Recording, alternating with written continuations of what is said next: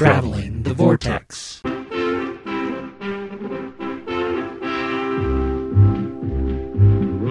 Hood, Robin Hood, riding through the glen. Robin Hood, Robin Hood, with his band of men. Feared by the bad, loved by the good. Robin Hood, Robin Hood,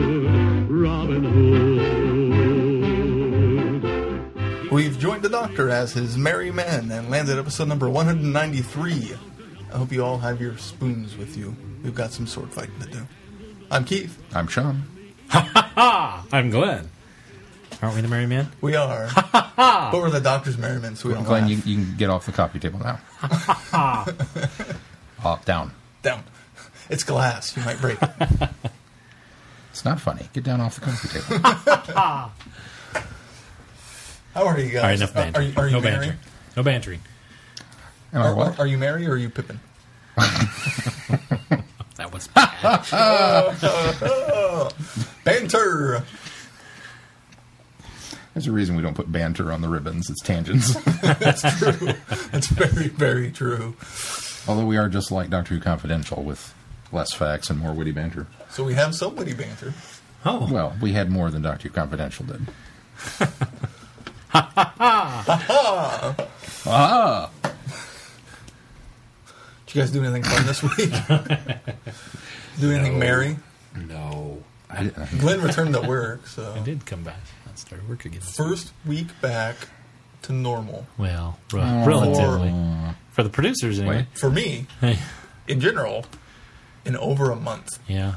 Well, but then we had anchors gone, so Yeah, but still just being on my shows again was enough to make it normal. It wasn't too different for me. Yeah. I was still on my same shows most of the weeks. it was weird, but nice to be back on my normal shift. I didn't do much else. I watched 47 Ronin. what'd you think? It wasn't bad. I heard a lot of bad things about it. The trailers totally missold it completely. Who's in Uh, that? Keanu Reeves. Oh, Whoa. That's a Keanu uh, samurai film. yeah, that's right. Like, okay, hold on. No interest. It's not bad. There's a guy on the cover, and a guy I remember from the mo- from the trailers that I thought played a huge role, or would play a huge role. This tattooed dude. Five seconds of screen time. That's how badly misrepresented this film is. That's why they put him on the cover, though. Then He looks cool, but that's why they put him on the cover. it's That's why they put him in the trailer. yeah. It was a I. I probably enjoyed it more than I should have, but I Wait, what? I probably enjoyed it more than I should have, more than most people did. Um, I should have. but I was able to. I went in kind of expecting it to be. I, I kind of know the story of the 47 Ronin and kind of what happens in it, but not too much detail. And expected there to be all this high fantasy in it that they really fantasized it and made it huge and all sorts of different stuff. And there's hard. There's not that much fantasy in it at all. And so I was pleasantly surprised to find how much of a samurai story it is. And while they stray a little bit and added Keanu's character completely, I still enjoyed it just based off of the revenge samurai aspect of it. Had you seen it? I had seen it. What'd you think? Um, kind of along the same lines. It was a movie that I really wanted to work because It- I, it- I there was a lot of it just felt like, especially Keanu's storyline, just was unnecessary. Yeah, they, they tried to shoehorn the stuff in to make it more palatable to American audiences. yeah, and, and that's I, I I very much felt like which is why I was surprised there was as little fantasy in it as it was. I thought there was going to be more. I, I, I kind of felt like I w- this would have been much better if it had just been done as a straight foreign film without Keanu. it, it was kind of weird for it to be even in English. I, I feel bad saying that because I genuinely like Keanu Reeves, and I genuinely think Keanu gets excited and, and, and gets this kind of. oh yeah, he's a total. I mean, he's a nerd. He, he, he, yeah. he loves this kind of stuff. And so, oh, he's going to do another one of these. And it's not going to work, but I really want it to work because I think he gets it. I think he knows that he wants it to work, but it just doesn't Well, ever really seem to like work. the one he was even more involved with, the man Tai, from Tai Chi, is a phenomenal film and is what you want from a Keanu uh, Japanese kung fu flick. And sometimes it takes him a couple tries to get right. I mean, he, he did Johnny Mnemonic and not so much, and then he did The Matrix. I was like, oh, there it is. Okay. Yeah. You know, so yeah, sometimes you have to give him a couple tries. for finding it at the library and spending two hours watching it, I wasn't too bad off.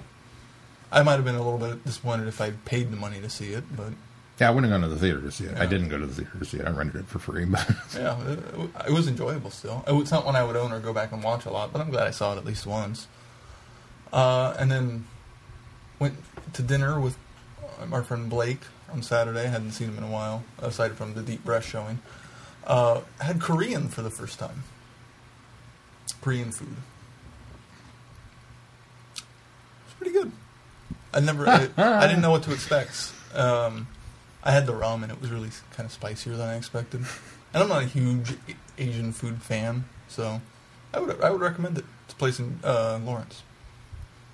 And then we went to the Renaissance Festival today for a Oh, you few did? hours. Yeah, that was nice. how many TARDISes? None. no TARDIS. No TARDIS this year? There were some like stores selling. Some of the booths had some Who-ish related stuff, but not a whole lot of Who representation. A lot of comments on our shirts because we both wore Who shirts. But Any spoons? Anybody selling spoons?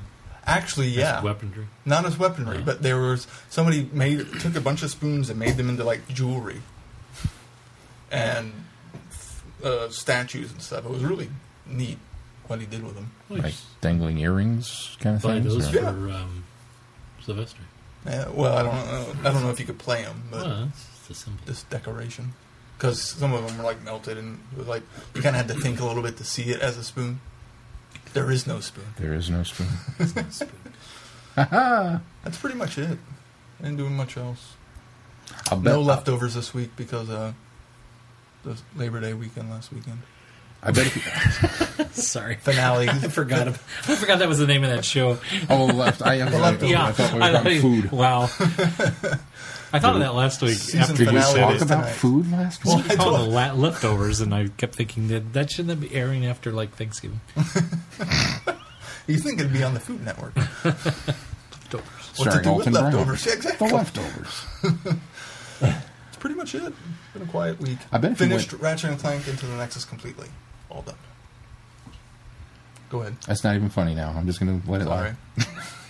Leftovers. I just if you scary. I just bet if you went to the Renaissance Festival later in the season, I bet you would probably see a lot of Claire's outfit. Oh, I from- bet now, especially. Now that it's aired, obviously you didn't get it today, but Yeah, that would have taken a, a feat of engineering to pull that off. But yeah. Unless you already had a similar outfit. And Close, customized it. yeah. Yeah. Ironically, uh, having watched Robots of Sherwood the night before, earlier in the week, uh, Monday, I came home and Sarah was watching A Knight's Tale. Just, so it's kind of a medieval themed. I love that movie. It's a great movie. Unabashedly, unashamedly, and I'll have words with anybody who says otherwise. it is a great. We didn't film. finish it. She actually started it, uh, I think, Sunday. Uh, and then was watching it, kind of picking back up where she left off. And we got to a little shortly after the dance scene and turned it off. It was a movie I didn't think I would like. It really. And ended up really enjoying. Glenn doesn't like it. No, Not a he fan. doesn't like fun things. It's true. He doesn't like being He, married. he doesn't like prefers being married. He doesn't like banter. He doesn't like laughing people. I'm a lot more like the Twelfth Doctor than I thought. Did you guys do anything fun? I did all kinds of stuff. What'd you do? Uh, Monday was my father-in-law's birthday, so we went over and celebrated that before I went to work. Back at work all this week, so not a lot going on. I did go to the chiropractor on Wednesday, and of course, on my drive. Would you remember something you did? Yeah, I remember something I did. On my drive, I listened to another Companion Chronicle by Big Finish. Uh, this time was a fourth Doctor story called "The Beautiful People" with Romana Two. So it was written by, or it was not written. It was read by Lalla Ward, and not as cleverly structured this time because this one really just does feel like an audiobook. She's just really kind of reading. Um, but she does a great job, and the story itself just really felt like a Fourth Doctor and Romana story. Really did. In fact, it was it was a bit, a little in the vein of, of Douglas Adams, just a little bit in the vein. Um, and so it was quite enjoyable. It's quite an enjoyable story. I was just disappointed that they didn't keep kind of the neat formulaic thing that they've been doing with it in the style. I mean, it wasn't even it wasn't even set up as though Romana was recounting the story like they've done in the past. Oh. It was just the story starts and she's telling the story. And so I started off a little apprehensive because of that, but then just I really got into the story. It's it's it's pretty it's fun. It's it's a fun, lighthearted. It's not really lighthearted because it's got some dark moments, but it's it's just a fun story. It's kind of silly at times, but rightfully so. It works really well as a Fourth Doctor story, and I, was, I quite enjoyed it. Um, and then kids had soccer yesterday morning, and then in the afternoon we went to the Great Topeka Duck Race Instead of going to see Dawn of the Planet of the No. Apes with me, and uh, which adopted is what a I duck. remembered that I Duck. did. Adopted You a duck. again? The third showing. Oh yeah, adopted a duck and, and it didn't win. So, um, but we had fun. Kids had fun because there's like fun and games out there. And then today, Who goes around just kind breaking of all the day. ducks' ankles in these Start- races to prevent them from winning? There's got to Started be a, a racket for this.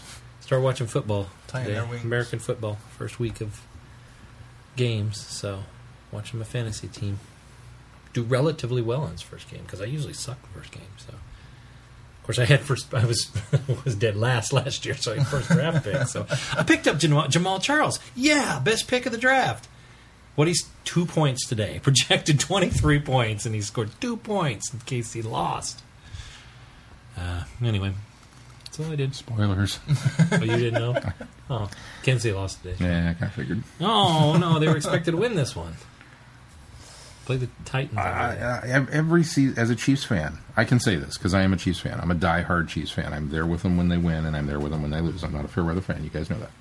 But as a Chiefs fan, I feel like I can comfortably say that every season we start with the highest heights of hope, and frequently don't get there. yeah, but we shouldn't have started the season off this uh, this this way, the way that we ended the season last year. Yeah. Oh well. Uh, what did I do this week? I uh, I worked a lot. We um, lost another manager at work. Not intentionally. That Rest was- in peace. Uh, No, no, not that kind. not that kind. he, he got raptured. Just up and disappeared. Hanging out with Literally lost him. Gary Busey. So um, we're down to two of us now. It's me and Matt. We're the only key holders at the store. So he's working a lot. And I'm working a lot. Not as much as him, but uh, That's what's c'est la vie. assistants and management. That's why I told you I didn't want to be a key holder. I don't want that responsibility. Um, so there was a lot of that, and then um, Mel and I finished Stargate Atlantis. I don't know if I mentioned that last week or not, no. because I don't know if we did that last week. It might have been this week. I Whenever, don't think you did mention that. whenever we did it, we finished Stargate Atlantis, and uh, Did it end like you hoped? uh, it um, with the tie-in. Yeah. Yes, it did. Oh, nice. a thousand points to the writers for that. Uh, the episode in and of itself, I thought, was a little lackluster for being a finale. You know, but but all the, all of the setup to it was was very well done and exceedingly well done, and again, just enjoyable. Um, but I think part of me was part of the lackluster was just me not really wanting to let go of it yet. You know, There's that. only had five years. That show had much longer run in it that it could have gone. And oh well. Um, and then we watched. Uh, what was the other thing we watched? We started watching The Strain. Okay. Good old, good old Guillermo del Toro. Yeah, I'm angry about that one. Why are you angry about it?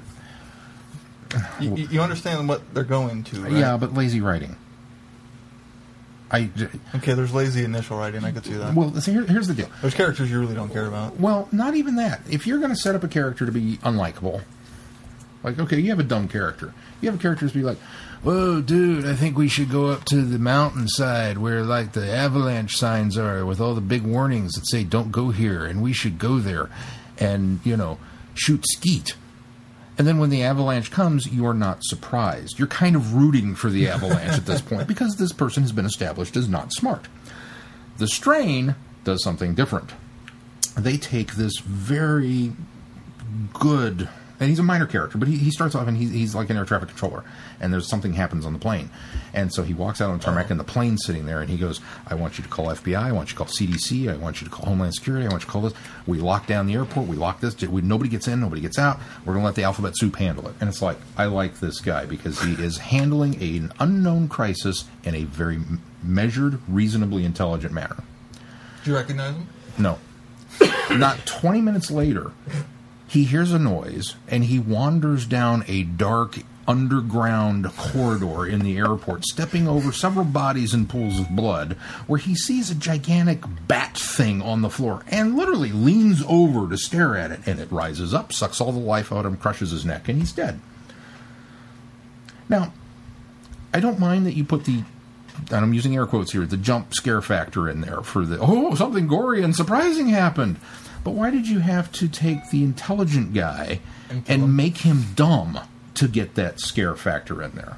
I can see that. Why, why did you have to write against type for this? And unfortunately, the pilot episode does all nothing but this. Our lead character is like the head CDC doctor. And he has this very big, impassioned speech because the feds are trying to get into the airplane and they're worried about it being a terrorist activity and blah, blah, blah. And he's like, if it's a biologic, it could be this, and the incubation period is such and such, and it could skip from this, and all it would take is this. Do you really want to be the first person through the door? And I'm like, I like this guy. He's cool. He's really, you know. Okay, so we have another good, intelligent, smart thinking, rational character who 20 minutes later they say, well, we've decided that uh, nothing's really wrong with the people, even though of the 240 of them, 236 are dead. And uh, it's not contagious, so we're going to let every we're going to let the survivors go and open the airport. And he says, "Well, you can't do that." She says, "Do you really want to be responsible for shutting down the airport and ending a six billion dollar, you know, uh, thing. And he meekly rolls over and says, "Okay, you're right," because she's the you know quote unquote the power that be. Now her character's fine because she's supposed to be that political He should have bad guy. for her, man. His freaking job is to shut down the airport. He's the CDC doctor. That's his job. Yes, you shut it down because he just told you what would happen if this thing got out 20 minutes ago. It would be bad. But she says, We're going to do this. He goes, Okay. So that upset me. And then there was the end scene with the morgue guy. morgue guy set up. We're dealing with something with the bodies, and they're oozing this white fluid, and I've, I've never seen this before, and they've got these incisions, and it's definitely a biologic, but it's unknown, blah, blah, blah. Okay, cool. 20 minutes later, he gets a noise, and he turns around, and the heart of one of his victims starts sprouting worms, and he leans over and looks at this and picks it up, wearing nothing but latex gloves. Are you kidding me? Have you ever put on a latex glove? Have you ever torn a latex glove putting it on? These things are not protecting of anything. They're used at crime scenes to prevent you from getting fingerprints on something that might be important. That's it. They're not really a protection for you. You know, there's no real barrier here. And you've you you've said this is coming from a contamination thing. This is an epidemic, you know, potential thing. You just got off the phone with the smart CDC doctor who put you in charge of it because you're smart, and you just got done telling him, "I don't know what it is." and you're going to walk over and pick up this organ that has things sprouting out of it, and they're they're not, not like, oh look, look, no, it's like a, a full blown, you know, tentacle porn thing. It's just all over the place, and naturally, Tremors. It latches onto him, and then he starts panicking, and he's doing this, trying to scrape it off his skin, and I'm just like. I, Honestly, through my, like the first four episodes, I did not care about a single human. What what brought I- me back every week was the fascination of how this works. well, because it's supposed to be vampires. I, I, t- I told Mel I was like, okay, I'm going to give it one more episode It's, because they're vampires. It's a parasitic vampire. it's a parasitic vampire. Although I really can't get zombie Vampires more. are but- parasites. Yeah, pretty much. and infects your ho- the host, and it's a, in, I think, fascinating approach to vampirism. Well, It's not really a vampire though. Uh, it's A parasite. something. could have been a fascinating approach. Well, it goes. the, a bit more. the, the story was good enough that I gave it another episode, and the second episode's done much better because everybody stays. You know, they they they, they don't. The, the expression revert to type. They stay that way. This is how they were written. This is how they were created, and that's what they do. Fine. And a lot of shows suffer this late, where somebody's doing a certain thing, and then later in the season or later in a couple of seasons, they start to make really dumb decisions, and you kind of go, "What is the deal with this?" And it's because the writers have kind of gotten themselves into a corner and they don't know what to do with it. Fine, I will give you the benefit of the doubt in hopes that you'll figure your way out of it after I've got a couple of seasons invested. You're going to pull this stuff on episode one. It's a uphill struggle for me at this point. So I gave it another episode, and it, it, it was better. But I, I, I'm kind of I put all my friends on notice that this is a show by show one for me right now because I don't have the time to devote to yeah. junk. And if they're going to feed, and I expected so much more from Guillermo del Toro that he's going to present something cool on television. And don't get me wrong, they were directed very well. Which he only did the pilot. It looked phenomenal Yeah. until somebody did something stupid. it was like, my Done problem is they, they introduce these characters and you follow them along, and you don't. I don't give a crap about these. there's not a lot of emotional investment. This guy who was hired to take a box across the river, and that was his pot, part of the pilot was to get the casket of the main vampire across the river to where it's supposed to be out of the airport. But then we keep following him. Be done with him after he drops it off. I don't need to see this guy again. I don't care about him or his family. Leave him alone. Stick with Filch, because that's the the actor. Yeah, Filch is in it. Um, David. Uh, David Bradley. Bradley. i- i- is the And I most totally did fascinating not character in recognize the him at show. all. Most fascinating character because he has a history of it, and he's just I'm taking these people out, and I have swords, and I'm chopping heads off and going to town. yeah, he, he And was. that's when it, that's when the show is like, okay, I, I can get behind this. He, he Stop was he was very cool. dealing with all this other crap that I don't care about, and deal with the actual issue of the vampires. And then uh, so we did that. And what else did we do? We went uh, Saturday. Went down to Alamo Drafthouse in Kansas City for a showing of Close Encounters of the Third Kind. Oh, it was pretty. Um, not pristine, just being. I mean, it, was you know it was a 35 millimeter, so it had pops and crackles and you know things, film grain, things you would expect to see but I've never seen it on the big screen. So to see that one on the big screen was just like wow. And I told Mel, I was like, I know we don't have the money, I know we don't really have the time, and it's late. It's like ten thirty on a Saturday night, and we're gonna run down there, and it's the late show and all this kind of stuff. But I really, really want to go see it. It's one of those movies that I absolutely love now, and I've loved it since high school. But I saw it on the big screen as a young man and was bored out of my mind. I think that's how I would be if I returned to Bored, Contact. bored I think out I'd of be, mind. I would love it. But I, when I watched it in the theater the first time, I was bored out of my mind. Yeah. Well, Billy came with, and he he was kind of interested. He's like, oh, I I think I, think I remember. was five when that came out. He says, I think I remember seeing that, but I don't remember it. So he came with. And through the whole thing, he sat on the edge of his seat. Just, just, you know, and, and things are happening, and, you know, the kitchen's He's high school age, exploding. though, and- right? Yeah. yeah. That's, that's when I learned to appreciate it. That's when I, I watched it again and went, "This is a phenomenal film." you know, the kid gets snatched out the doorway and all, all, all the exciting stuff. And then it ended, and he was kind of like, it's like, what? Mm-hmm. He goes, that's it? They just, they go away? Like in peace? Don't tell the sequel. And I said, "Yeah." You're disappointed they didn't blow anything up, aren't you? Because yeah, yeah, I am. actually." so there's that generation gap for yeah. you know kids kids that were weaned on Independence Day, and uh, Yeah. you know you, you don't get that with that one. I'm impressed that Ghostbusters is still at the theater. That was the other all this week, too. We wanted to go see that one, but then it was like, well, this is a one night only thing. I have to go see this because I I've, I've always felt like Jaws. I I love Jaws. Jaws is my top three movies of all time. But I always every time I watch Jaws, I get a little frustrated because, man, what I would not have given to have been in a theater summer of 75 to watch Jaws with a group of people seeing it for the first time and the thing comes out of the water and popcorn flies and people scream. I just think that would have been such a cool atmosphere.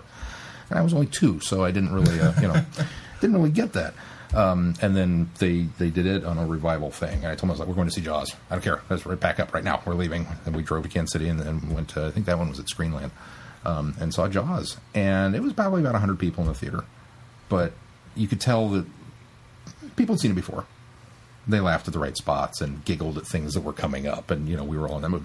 But probably about seventy-five of them had never seen Jaws.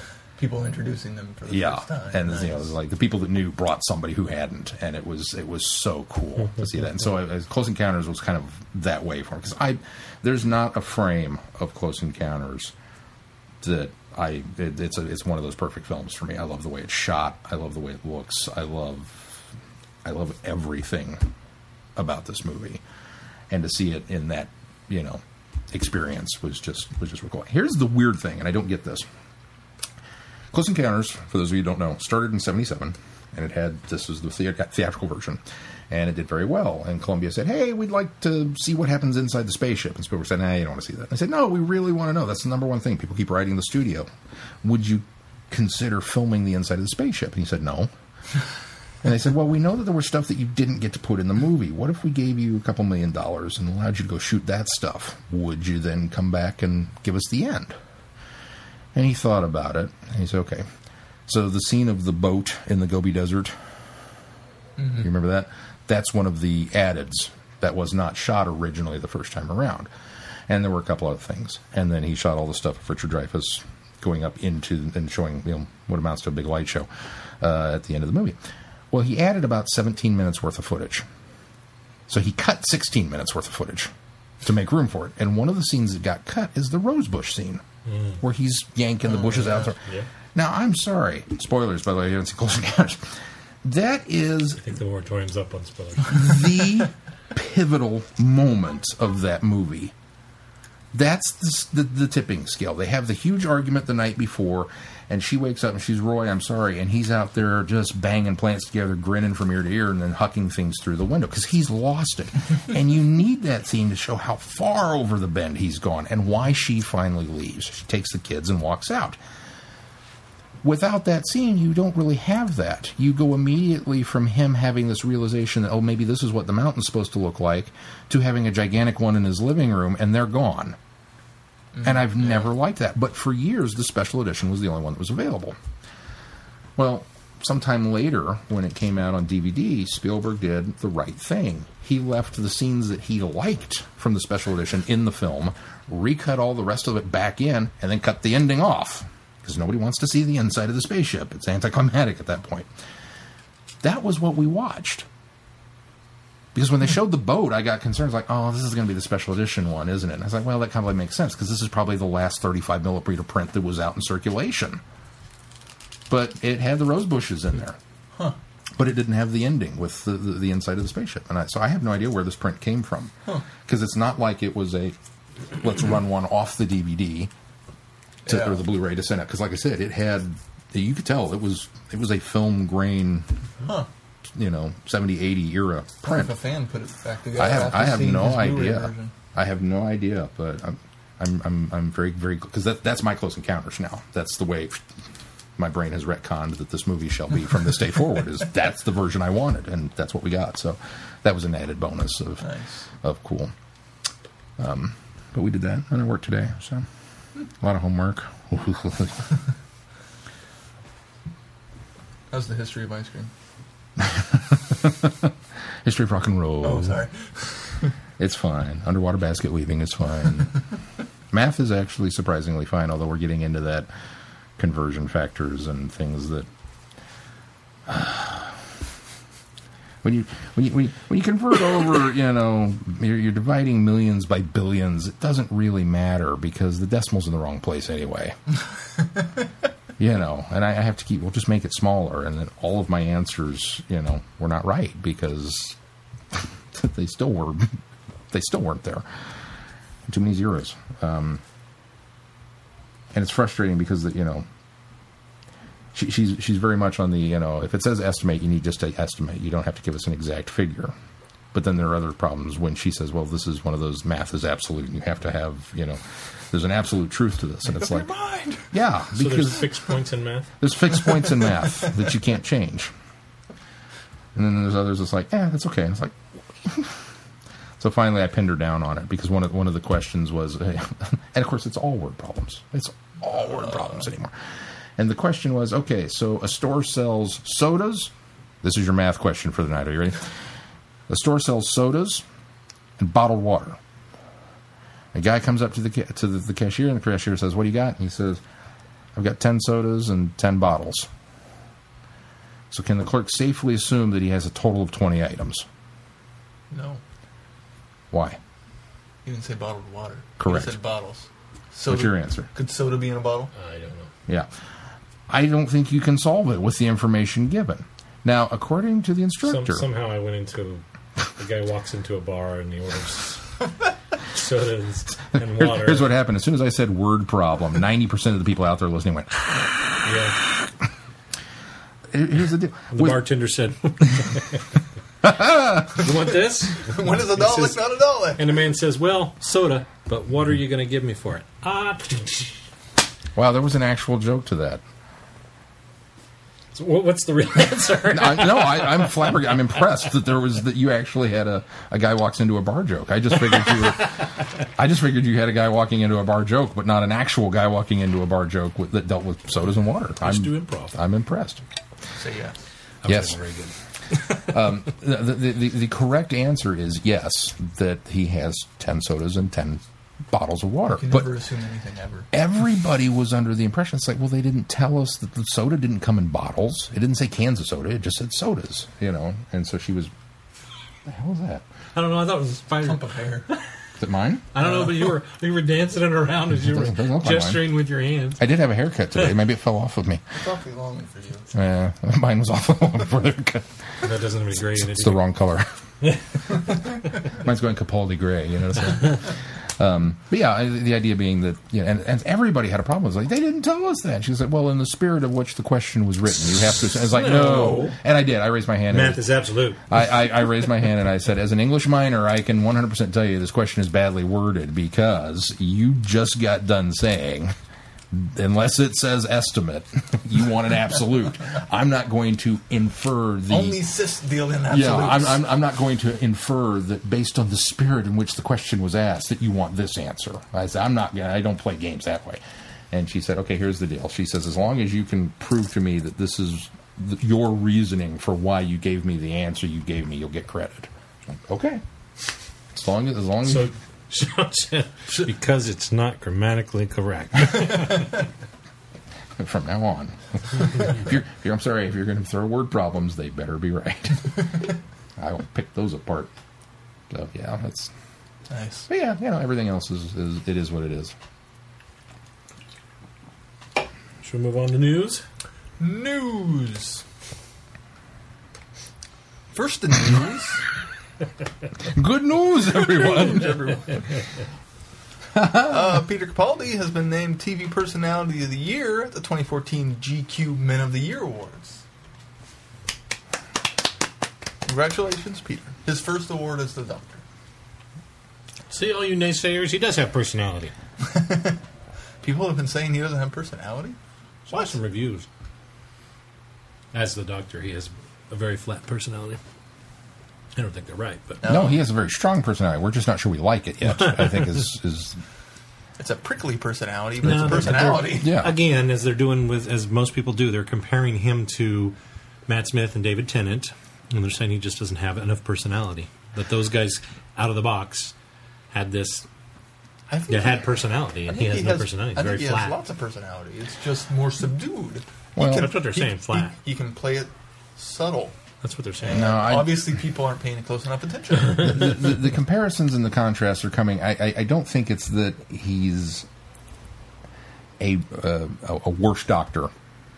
You know, just like what people. they're saying. Well, but but but people said, "Oh, I don't like Davison as well as I like Tom Baker," or "I didn't like Colin Baker as well as I like Davison." When you when you go through a change like that, and and I, I don't think it's a matter of that he, he you know I don't like Capaldi like I like Smith, but I think it's just because it's such a drastic difference that that's where that automatic comparison comes to for Which the same reason that people are comparing him to Colin Baker's doctor, which quite honestly he's really nothing like Colin Baker's doctor other than the sternness. He's nothing like Colin Baker's doctor. But it's just because it's such a difference from what we got previously. Whereas Or Matt was this Tom to Peter. Right. Whereas Matt was a light fairy tale, fun, you know, everything was kind of up here, cotton candy and, and, and dental floss kind of doctor.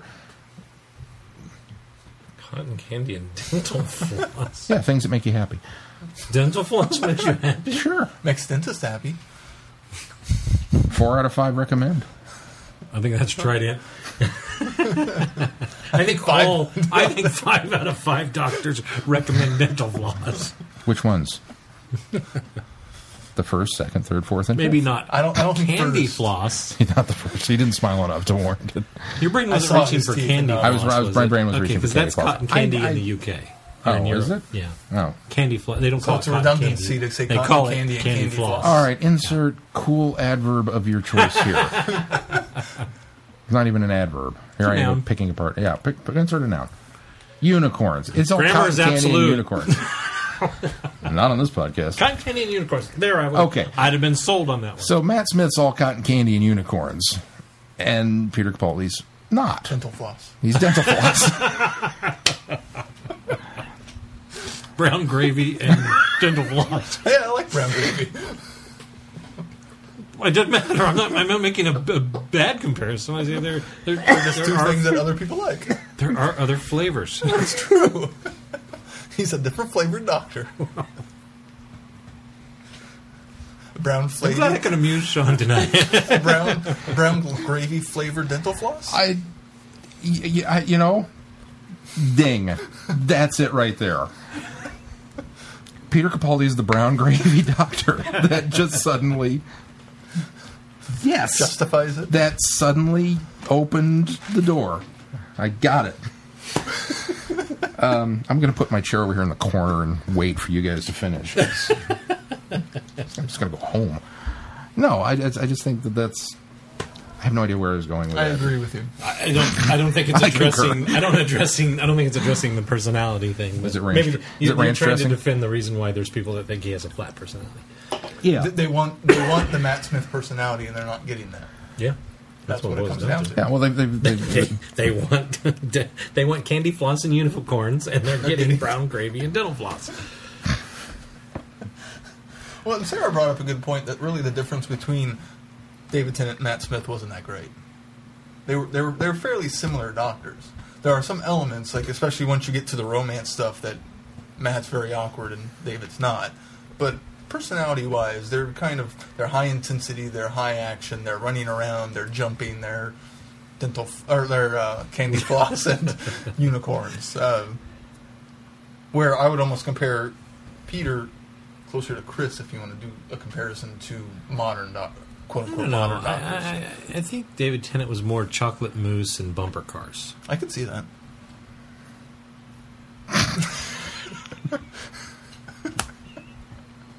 No, feedback at travelingthevortex.com. Write in with your list of what foods the doctors are. Foods and inanimate, o- Fu- inanimate food, objects. foods and, and, well, a unicorn's not an inanimate object. Yeah, that's- In this universe, it is Nay, because they're mythical. Nay, nay. They're not mythical at all. The Eighth Doctor saved them. Or will. Didn't At the read, Renaissance Festival, didn't you read my story? I saw something that would be perfect for Mel, or maybe Katrina. It was like a stick horse, but it was a unicorn. oh, yeah. It was really She tempting. may have, may have one of those somewhere. Wouldn't surprise me. I'm not quite sure. Uh, continuing with news, after we, were we? I oh yeah, now. we moved into news, hadn't we? Traveling the Vortex fails to secure nominations at the GQ Awards for Personality of the Year. When asked, they said dental floss. Can we make that a swear word, like tartar sauce on SpongeBob? oh, dental floss. I propose from this day forward. It, it just always makes me think of Mitch Hedberg. I don't think I heard the Mitch Hedberg Mitch dental Hedberg floss. joke. It's um, You got to do it like Mitch. I'm, tr- I'm I'm trying to get into the Mitch line of thought. Some people get jittery about quitting smoking. I get j- jittery about flossing. Hey man, you look on edge. Did you quit smoking? No man, I'm about to floss. it's along those lines. I don't think I got the words quite right. It was good. It was close. It's that's the gist of the joke. I miss Mitch Hedberg. I Me do too. too. You know, I was like a month away from having the opportunity to see him when he passed away. He was coming to Kansas City like ah. two months before he died, mm. or after, after he died. Anyways, not sad news. Filming, It's not brown gravy. not brown gravy. Uh, not dental floss. Like you're making those be bad things, and they're not bad things. You're missing my point. No, I, I love brown gravy. It does bad things to me, but Especially on fries. house of gravy. I was going with poutine, but okay. It's Uh, not white gravy now. Some like chicken gravy. That's Mm. that's like in the, in the hierarchy of gravies. There's that's up there at the top. Followed by cream chip beef. Yes. Ooh, I like I like cream chip chip beef. Bleep on a shingle. I Yes. like that. God, I haven't had that in forever. I might have to make that this week now. Has it in frozen. Do they really? Yeah. Is it good? Yeah. Tastes just like Dental floss. it tastes like it. Dental floss on a shingle. yes. When are we going to do the Traveling the Vortex cookbook? we really need to. Uh, but then I'd give away a lot of my signature recipes. Maybe that could be our special gift for oh, there we go. subscribers. Subscriber, write in. Let me know what recipe you want from us. We give each person their own personalized recipe. Oh, but see, if we, we each come up with a section, and Glenn's will all be desserts, like three, two, one cake. Yours will actually be culinary arts stuff, and mine will be mac and cheese. You buy the blue box, Open box. you rip it open, you mix it up. You want to kick it up a notch? You add hot dogs. Bam. See, see those measurements on the side. You don't go by those. They're Just suggestions. fill the Those those Fill are the not pot. math absolutes. Okay. fill the pot with water. Boil it till the water's gone. You like it creamy? Add more milk. You like it cheesier? Add more cheese. I'm sorry, there's only one packet of cheese. Oh, but you know what you can You do. had shredded cheddar. You know Oh, what? I'm that would change That- that's No, see, culinary. that's Uh, culinary. That's, Speaking of that's culinary there. But you know what you can do? You can buy two boxes and throw the noodles out. and it's death by cheese. It is so good. oh, don't tell my kids. No, it's it literally it's like here you hold on to this and it's become this box is the arts and crafts project. I'm going to salvage the cheese out of this. And if I can figure out a way to do it, Dad, what are we doing this afternoon? Where we're doing macaroni and yark. Oh, that means we're having death by cheese Death by tonight. cheese. The, uh, the the cheese packets. If I could find a way to get those to coat popcorn, Oh, Why couldn't you? Why couldn't you just pour that in there? it's too thick. Shake it. yeah, I did have to. No, put it through a sieve. Yeah, we gotta fi- we gotta find a way to salt shaker it. aerate. Yeah. Make sure Yeah. you put the butter on the popcorn first, so that then the little cur- oh, How good would mac and cheese popcorn be? Oh man. would it just be cheese popcorn? You're not putting macaroni in there. Well, no, but it would be the, the, the yeah. Kraft. It's not just cheese popcorn though, because It'd be it's Kraft cheese It would be Kraft cheese. Well, maybe. I don't, does Kraft make popcorn? I don't think so. I've never seen it. I might have to investigate that. Talk amongst yourselves. I'm going to end up at Kraft. I do not believe they do, but I could be wrong. Have we still not moved to this next? Nope. Oh, okay. We got to quit being cheesy. Oh, okay. it's Uh, not easy being cheesy. the director of the 2014 Christmas special has revealed that filming will begin tomorrow. Shooting a Doctor Who Xmas special tomorrow. We'll You surface again Monday? for four weeks. Monday, September the 8th. Monday, Eighth. Monday, Monday. It is the eighth. Yes. Today's now the past eighth. Monday, or it's now past Monday. It's now past oh. midnight. You know what today it's not is? past Monday yet. Today is Talk, like William Shatner Is it? Day. Very good. Yeah. Because today is the anniversary of Star Trek. Yeah. Yeah. Oh. Yeah, yeah, Should be yeah on me his like you birthday. knew what was talking Is this the about. fiftieth? No. Well, next yet. year's the 49th? 50th. Next year's the fiftieth. 49? Yes, right? next year's the fiftieth. No. 40 Ninth. Eighth. it was 40, it was 66. So we've got two It'd be more years to 48. go. So it's Oh, 48. it's two years from now. 48th Right. anniversary. We Not got as two cool as years. Doctor We Who's got two years to gear up for the fiftieth. Yeah. I wonder if they're going to do anything special. We'll get a new movie that will suck. Maybe. At this rate, I don't know.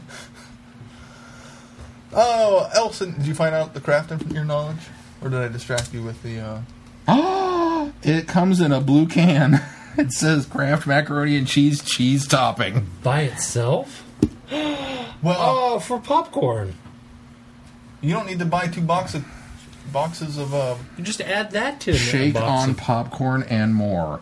on your mac and cheese. Oh my! Oh yeah. Uh, yeah. Why can't we do that? You could. That's what I'm saying. You don't need to buy two boxes now. Why can't we do that? You could add it to your Velveeta mac and cheese if you wanted. What would I I? don't know why Because you the mac and cheese police will follow you to your house. Order mac and cheese, Why please. can't we do that? Well, what would I do with my arts and crafts? You- I don't know. Who would I give all these macaroni necklaces that I've been making to? Your, your mom, you can still give them to your mom. I can You- send them to our supporters because I already have a drawer full of them. Our three subscribers are going to get a bag of macaroni, have macaroni and cheese. Oh, they're second guessing. They're pulling their subscriptions now. No, do not And- send me macaroni. And remember, you asked for it. there is Kraft macaroni and cheese topping. I never seen it in the store. Me neither. Uh, I wonder if it's online only. You have to order it online. Ooh, Amazon.com. Hello. Of course. How much? Well, that's another link, Keith. Hold on. I thought you clicked on the Amazon link. I'm No, sorry. I was just I was just looking at the picture. Sign up to be notified when this item is available. What the oh hell? no! Either it's not out yet, or it's How dare you discontinued. toy with my emotions like this? No. Okay. It hasn't reached federal approval yet because you know high quantities of that is dangerous. Soap.com. This product Death is not by cheese. available. No.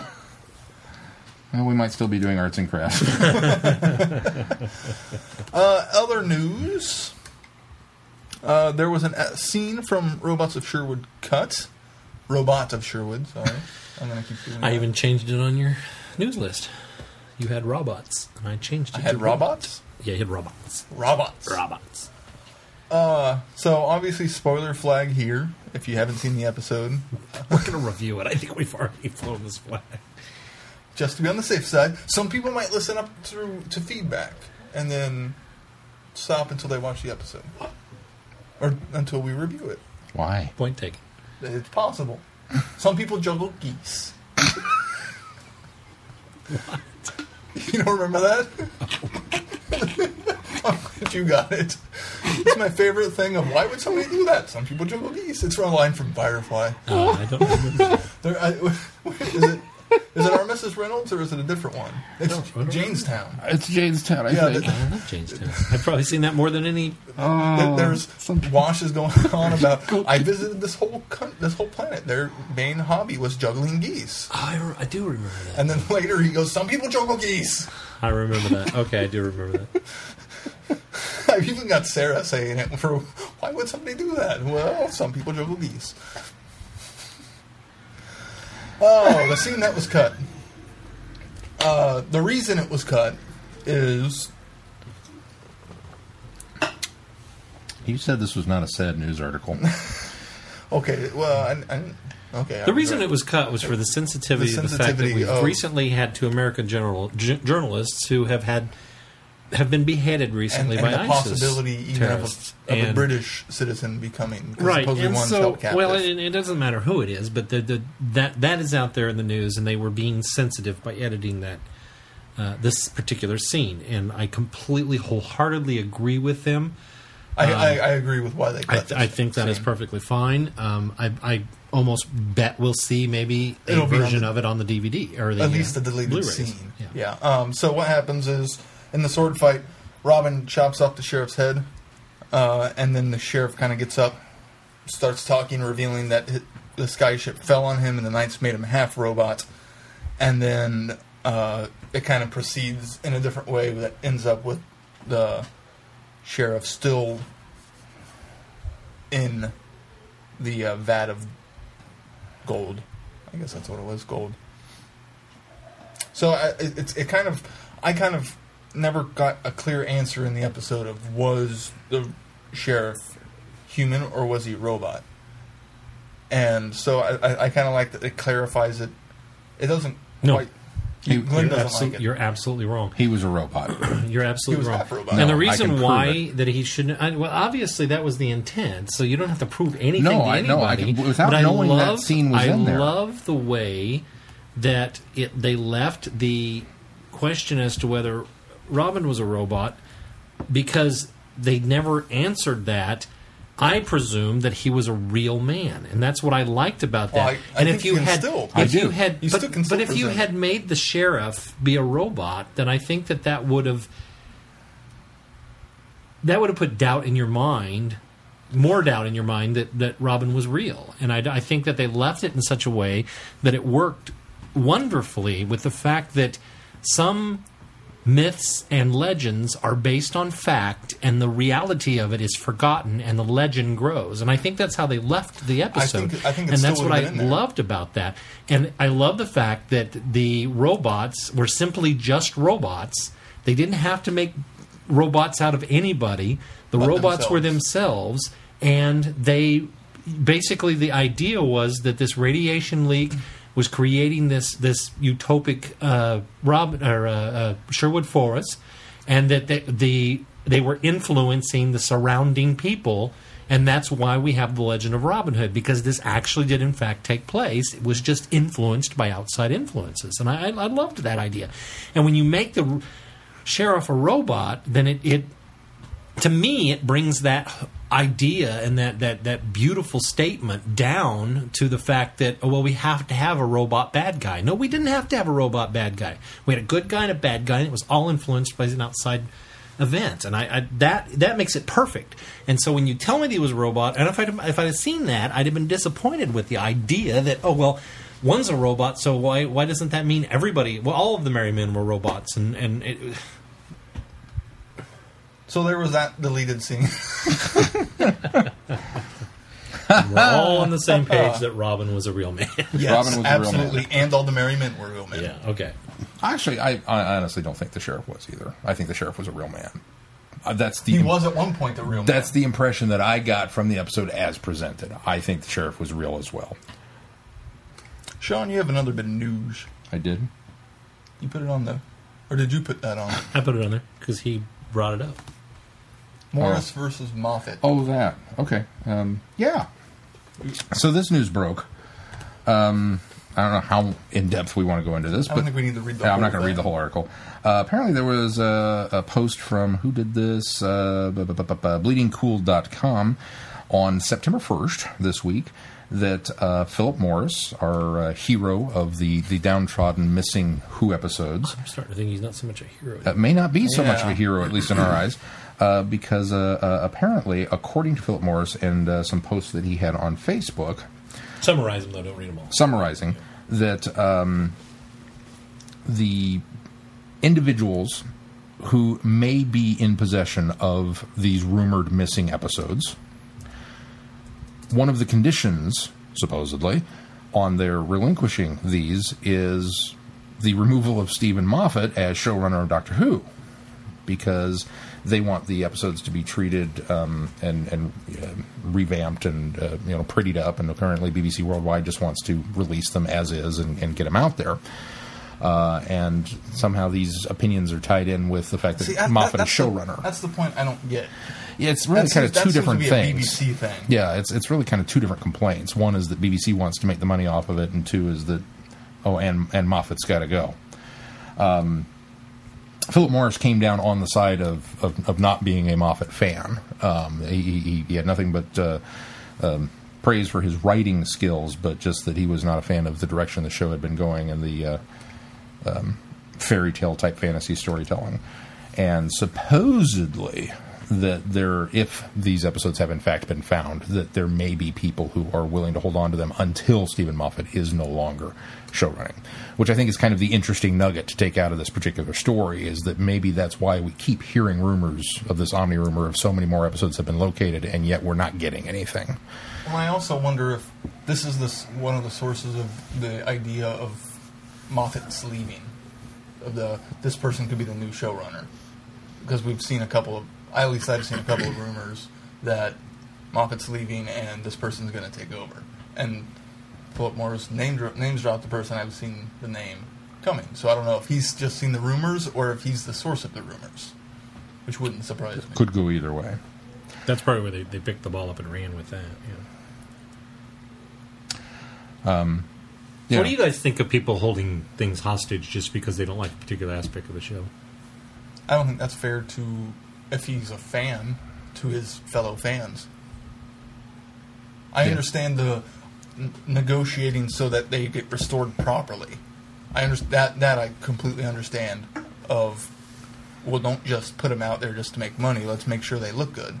But not wanting to give what something you supposedly love to other people you love because you don't like who's in charge of something that's quasi related. It's under the umbrella, but one side of the umbrella to the other. I mean, it's I suppose there's also a, a huge ethical debate that could be had on the, you know, you, you you have in your possession material that realistically you shouldn't have in your possession.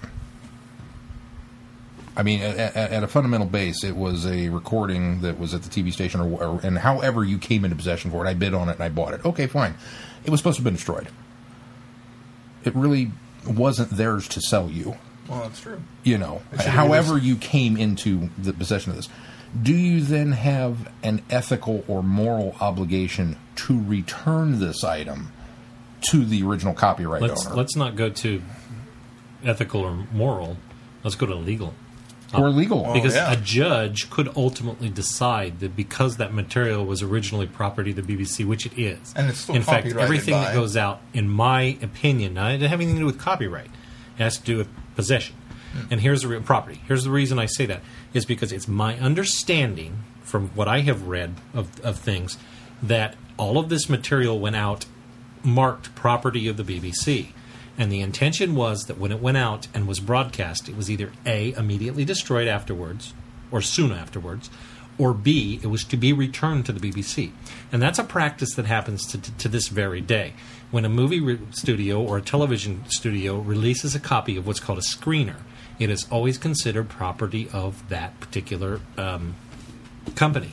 And now, while the majority of the time the screener never finds its way back to the company that provided it, that's neither here nor there. But legally, It's still it's printed as that. So if this was the case 40 odd years ago when these went out, a judge could look at that and rule that they are legal property of the BBC and must be returned to the B- to the to the property owner. Now, what you're running into now is is we have crossed jurisdictions with much of this material.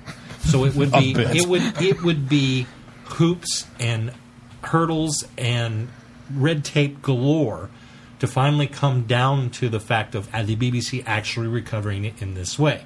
So that's probably why the BBC is not approaching that and has entered into negotiations. So oh, would just from wind a, up being I'm not a lawyer, but I know just a smidge about the law. But if, from my understanding, that is correct, then that ultimately makes it a legal obligation and not a moral or ethical obligation. So Fair enough. Sorry about that. no, no, you're, you're you're quite right. I mean, more evidence he should just hand it over. But uh, foregoing that, which you're, you're right, I believe the BBC's pr- entering into these negotiations probably because it's cheaper than attempting to pursue it legally. Well, yeah, we'll just pay you back for it. Okay, fine. But don't you think you would still have? I, I, I agree with you. I, I would I, I would want it written into the negotiations that you're going to go back and clean it up and not just Put it out there. put it out there. But Which I would hope they would do anyway. I- and they've got it so streamlined. That's just it. I, I don't understand. I'm, I'm still kind of flabbergasted that we don't have special editions of Enemy of the World and and and uh, Web of Fear. Just considering, But those are still cleaned up. Well, the way, right. the way I mean, that it- makes it sound is they just want to put it out those, I there. believe. yeah. Yeah. I mean, just uh, but you know, I don't know. I just At, at the very what, what, what, what holding it back because you don't like Steven Moffat is that's like, just asinine. It's I'm like- sorry. there's I an mean, It's- ethical and Yeah. moral It's it's like if an episode of s- s- original Star Trek was missing and you had it, but you don't like J.J. Abrams, so you're not going to give it back. That's pretty much what it is. It makes no sense at all. yeah. Here's what it boils down to: it is chicken dental floss, because I think that I my my feelings of Philip Morris have gone from A plus individual to nearly a C average now. And the reason being is because the man continues that he could remain silent on all of these issues no matter how frustrating the negotiation and just wait for a memoir. and just get the job done. And if he wanted to vent this frustration later, then that is fine. But he continues to put out there these little snippets in order to He, he's feeding the rumor. To well, keep he is, and the problem the is, public is we have people like, and God bless him, Ian Levine. We have people like them who are stirring the pot. We have pe- we have the Doctor Who community that continues to banter and complain about this and bellyache about all of this in the public eye. And there's no way you can contain that. The internet is th- this That's- beast that's that has, internet, has yeah. generated this. But I think, unfortunately, when Philip Morris steps in and does this to try to bait the Doctor Who community into picking sides and use that as leverage in some sort of negotiations, that does not make him a very good individual. Nope. The BBC has has not said anything about this because they are a corporation that understands the rules and the issues that come come out of something like this. Yeah, they just don't know how to keep stuff under wraps. Well, that- that's a whole different issue. And so when Philip Morris comes out and says, the individuals that I'm working with want this, unfortunately, I default to, I've got a friend that really likes you or doesn't like you. It's never their your friend, it's the individual saying it. Well, yeah. And that's what it makes it look like with Morris. I automatically default to that. And I, I think this is absolutely asinine that we continue to perpetuate this conversation outside of the people that need to be having this conversation, and they just need to get their ducks in a row and get this taken care of so that we all as fans can enter can enjoy it. And I understand How strange is it that we go from Philip Morris who the last, you know, uh, recorded communique that we got was let it lie because we've got teams out there in dangerous areas and we don't want to screw this up. We don't want the negotiations to go south. We don't want to ruin because it. I get the impression in danger is over. well, maybe, maybe not. Well, but if, even if they, if they have everything lock, stock, and barrel, then who saying, knows? yeah. Oh, whoa! I'm sorry. Back up. Say that again. What? But what you just said. I agree. That, What did I say? That, we have everything lock, stock, and barrel. I agree. no, I agree that that would be the. I think I don't think everything lock, stock, and barrel, but I think we've got a good chunk of stuff. Okay. Obviously, because we're talking about this. Okay. I just I think It's, not lock, stock, and It'll never. We uh, I we've already Yeah, discussed we've why already discussed can't that, be lock, stock, and barrel. everything that can be recovered. The Omni rumor. From this day forward, not I will sure refer to the, the Omni rumor as everything yeah, that for the sake be. of argument, I will agree. okay. Okay. Because I don't believe the Omni rumor. I don't think everything is there, even the stuff that, that can be recovered. I don't think it's all there, but I think there's a good chunk of A it. good now. chunk I've got yeah. a good. I've got a good feeling about that. Okay. Well, I just, I just think it's weird that we went from that to, you know, and, and that was what we talked about was that, you know, yeah, we totally agree with him to stop stirring the pot. This This totally stirring seems like pot. stirring the pot to me. It, it act- it's not. I mean, I don't It cook, seem but it totally this, is. is, this is this is what this is.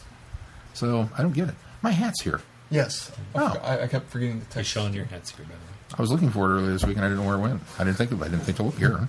I just looked up and saw it on the I, hat. I kept seeing it and think I need to text Sean, and So- then I go do something else. and, and I, I realize I'm the one after you brought it up, put this on here to talk about.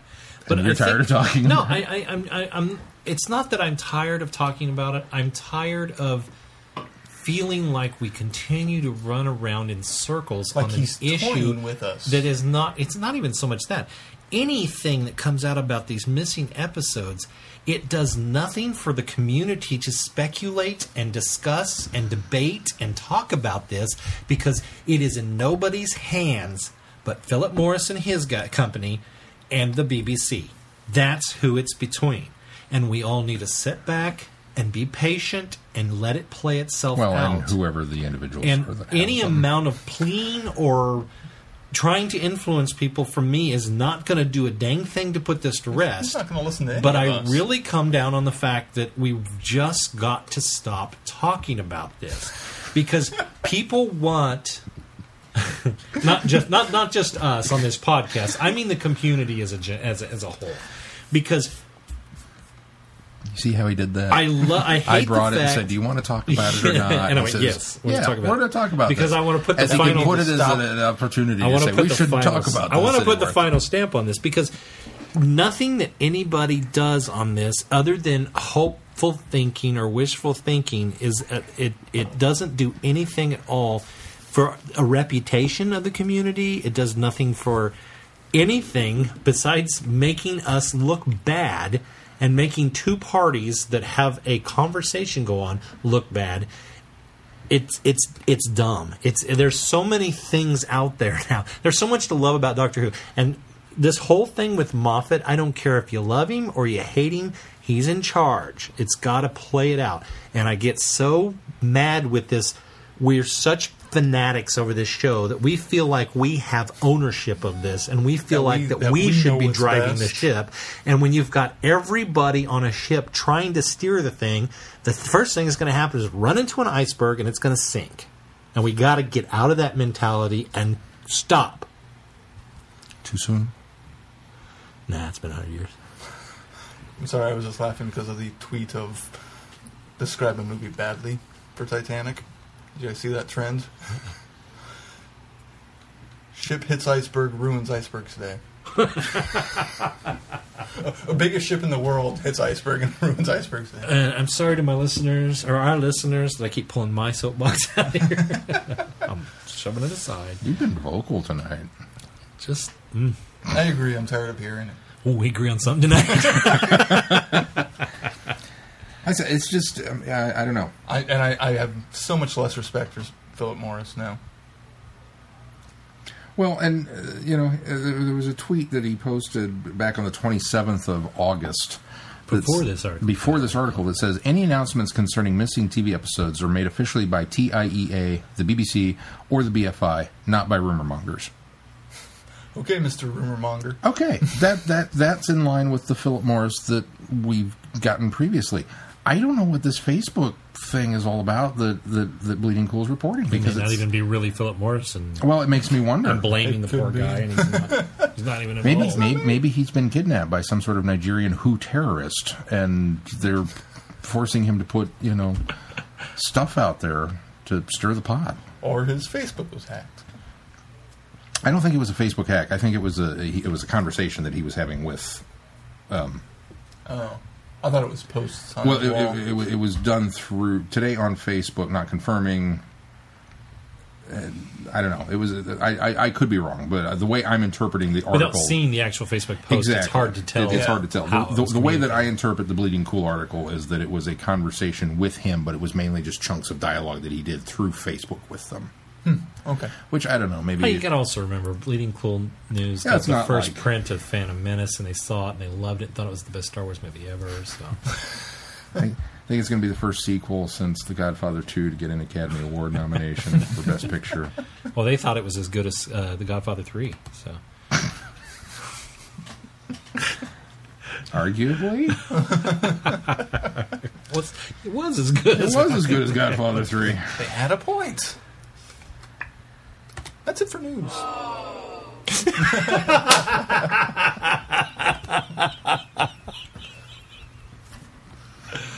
Uh-huh. Can we go back to being merry men? Merry men! Oh, ho! Hee hee! To the funny farm where life is.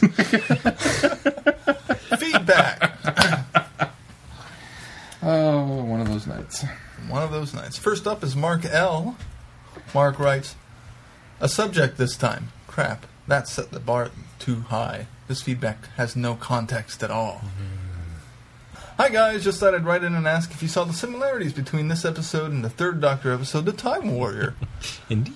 I went back and watched the episode after Robot of Sherwood aired and realized that it's basically a retelling of the Third Doctor story, only without Sontaran and Castle Ship. And a Castle Ship. The simil- similarities were endless. Another medieval guy trying to be king because of some plot, apples galore, archery in the courtyard, the doctor with a great shot, and ah, probably because he used an arrow as a, with a homing beacon. Retcon. Robots made to look like suits of armor, slavery of local primitive villagers for the means of rebuilding a ship, sword fighting only without a spoon, the use of mirrors to reflect rays of future tech, and that's just that's only some of the similarities. I I have to just apologize. I had to go keep the merry men from being so merry in the background. There were some merry men. It sounded Uh, like we drove through a cocktail party. Apologies, Mark. I just figured. I don't know what why that quieted them, but okay. Oh, you clo- oh, I closed that. For we'll we'll all reopen I it when we start I to get warm. All I saw that you raised them blind No, up. yeah, I raised the blind up, and now you don't hear them. They're, they're quiet now. It's weird. I was too busy reading to see what you were up doing. this nice little buffer of air, Of air. of emptiness. Uh, just figured I'd point them out in case you didn't catch them. There seems to be too many to just be a coincidence, as they're not all typical medieval tropes. I didn't catch any of that, Mark. Thanks for ruining the episode for me. I, I you was know- all set to come into Robot of Sherwood with a glowing review, and now it's like, eh, it's been done. well, it, it kind of is in line with. This was another week that I breath. watched it. and Went, oh, we paired this with the wrong one again. No, I had fun with. Uh, you fell asleep. Oh, I and had- Androids is I a, is a, with is, a, is a good with the villain. good show. I just this would have paired better with the. Uh, Time Warrior. thank you, Time Warrior.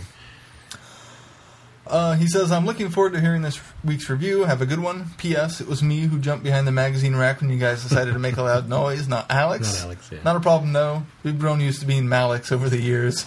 Although Alex hasn't grown used to being incredibly handsome and charming. And damn it, Alex, stop trying typing. This is my feedback. All the best, fellas. Thank you, Thanks, Mark. Mark. Sorry, you guys didn't get in on that one. Glenn Kasha. We've become Glen Kasha. Glen Keisha. Glen Keisha. Glenn Keisha Who's next? Up next is Dan. with a hyphen. And Dan sent in audio feedback. Yes. So let's give it a listen. Hey guys, it's Dan.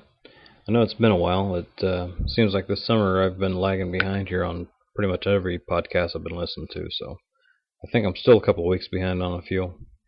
But uh, see if I can catch up here a little bit on uh, some of the reviews. Uh, Deep Breath, um, long story short, I think Waiting to Exhale was already used as another title and uh, probably would have got uh, the wrong impression.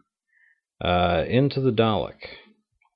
The um, you guys had mentioned about the the costume getting uh, soiled and slimed in the second episode. It's uh, I'm beginning to wonder if that's uh, Steve Moffat's way of initiating the uh, the new Doctors, because in the second episode of Matt Smith, uh, Beast Below, he uh, well as he said, it wasn't going to be high on dignity, sliding down into the mouth of the beast. And also, now we've seen a Cyberman become a pseudo companion like Handles. Is uh, Rusty going to return to be uh, a Dalek companion? Of course, I think you guys may have already mentioned that. Alright, Robots of Sherwood. Um, well, let's see. Shortly after uh, watching that, we turned around and watched uh, a movie called God's Not Dead. And uh, I noticed both shows seem to have about the uh, almost the same premise. Both shows represented legends that history couldn't remember whether they were real or not. But uh, but in spite of that, the legends could inspire us to be more than ourselves. Um, now I was waiting for Irongron and Linx to show up, the Sontaran, and maybe even a, uh, peek at Jon Pertwee peeking around the corner or something in the castle. But uh, at least we got a uh, Patrick Troughton cameo uh, from the Robin Hood pictures.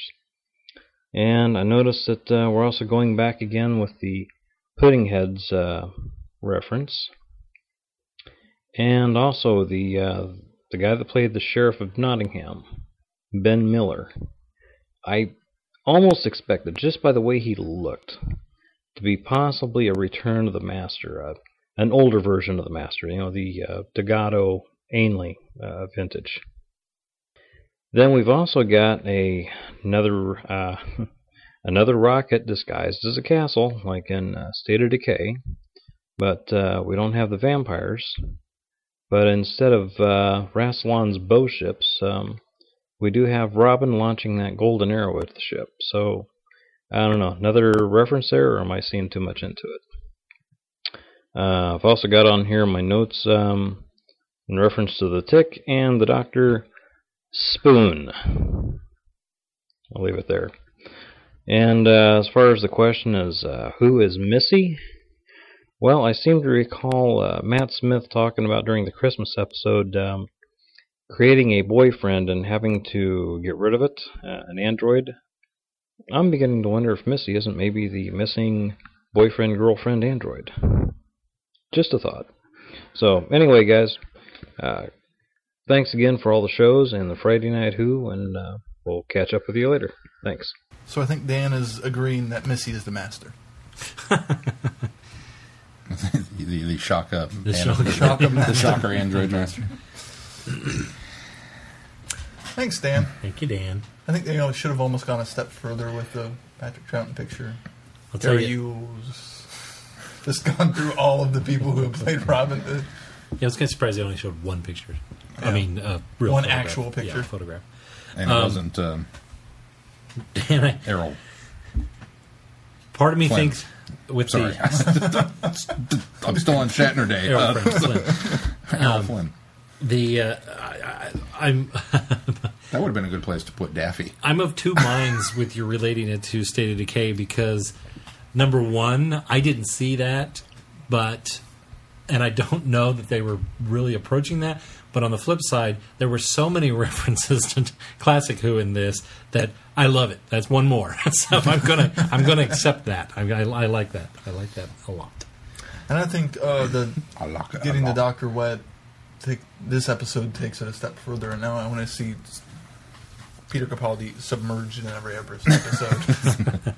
Because going back to Deep Breath, we didn't see it. Glenn pointed it out to me before the show. We didn't see him afterwards, but he was still submerged. He jumped in the water he jumped in off the the bridge. He. And he fell in the mud before he had the. the I mean, these are both before he had the costume Yeah, on, yeah. but But still, he's But was covered in slime and covered in slime. So water. So. Any excuse to ooze him. Yeah, pretty much. I, It makes I, me think Moffat's playing a cruel joke on me. oh, you want to be, the doctor? be the doctor? It's not Okay. so fun. it's it's it's like uh, Tim Burton directing Johnny Depp. At some point, poor Johnny's going to be covered in blood. it's just it's the way it works. Um, I, I like the idea of the. I, I kind of agreed as like the, the, the, the sheriff with the, the beard and everything. I was like, oh, it's the master. They wasn't the master. I was like, oh, disappointed. He does harken back to He looked, mainly more so than Delgado. yeah, I think. I would agree. That would have been such a cool reveal. I don't think I've even fully seen that episode. maybe that Sean's- has him in the beard like that. Yeah, yeah. Maybe Sean's uh, belief that the uh, warlord was the master, in, or not the warlord, the uh, War yeah, chief yeah, war chief was with the the, cra- with the crazy Cinnabeard. Ti- or, uh, He likes his uh, facial hair. War games. War games, thank You'll get there eventually. Yep. mind not functioning. Up next is Mark. Another mark. A different Mark. Different mark writes. Feedback submitted. My thoughts on sh- Robert. Whoa, whoa, whoa, whoa, whoa. It's not your turn. Oh, it is. We're going to we rearrange the table, and I'm the one that messed up. Sorry. You rely on I'm- tell me this is not a big deal. We're going to go the same order. change. I'm all set because Keith pointed to me. He gave me my cue to let me know that yes, I am in fact next reading. And then you did an audio I'm sorry. and confused me. and then he pointed at me again and said, "This is your turn to read." And I wasn't you even looking reading. at Keith. So, do you want to read? I can't Mark's? look at Keith because he thinks that Robin was a robot. Robin was totally a robot. All right. He's going to come back in the season finale and take his head off and just start uh. talking. because he's a robot. Uh, maybe he became Handles. Ooh. He got uh, he got upgraded. That, that that that brings to me another another theory, but I'll hold on to it until later. You can read Mark. You want me to read Other Mark. Go ahead. I don't care one way No. or the other. Okay. You're right. We said that in a pre-show, and I broke the rule. Okay. Glenn's trying to confuse me. All right. Mark says my th- no. Go. Where's Sean? My thoughts on Robot of Sherwood. What a terrible ep- I don't want to read this. Wait, he, he you missed the line. I did? After It's been a comment while question. since I. Oh, yeah, comment question. It's been a while since I last emailed the show. My thought on Robot of Sherwood. What a terrible episode. Yeah, see, I don't want to read this when you take over. Coming from Nottingham, I think I get Robin Hood overload.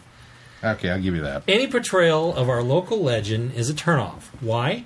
because there's always they're always full of cliche and rarely un- uncover anything new about the legend. For me, most Robin Hood adventures are corny. This one is no exception. The last time I was so anti a Doctor Who episode was A Town Called Mercy. Again, modern portrayals of westerns come across as corny. And breathe.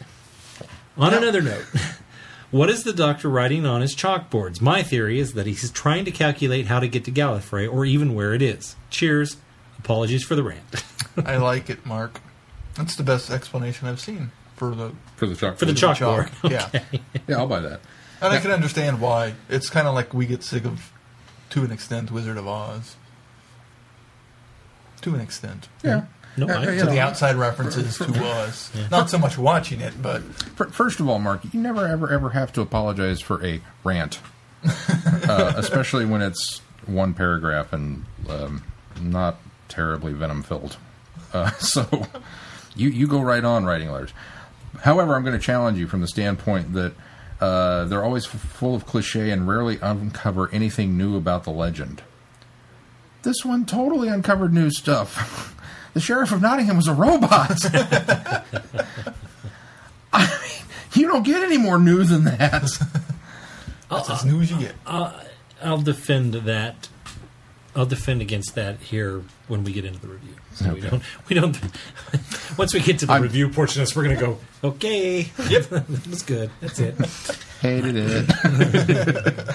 I'm teasing you, Mark, of course, but.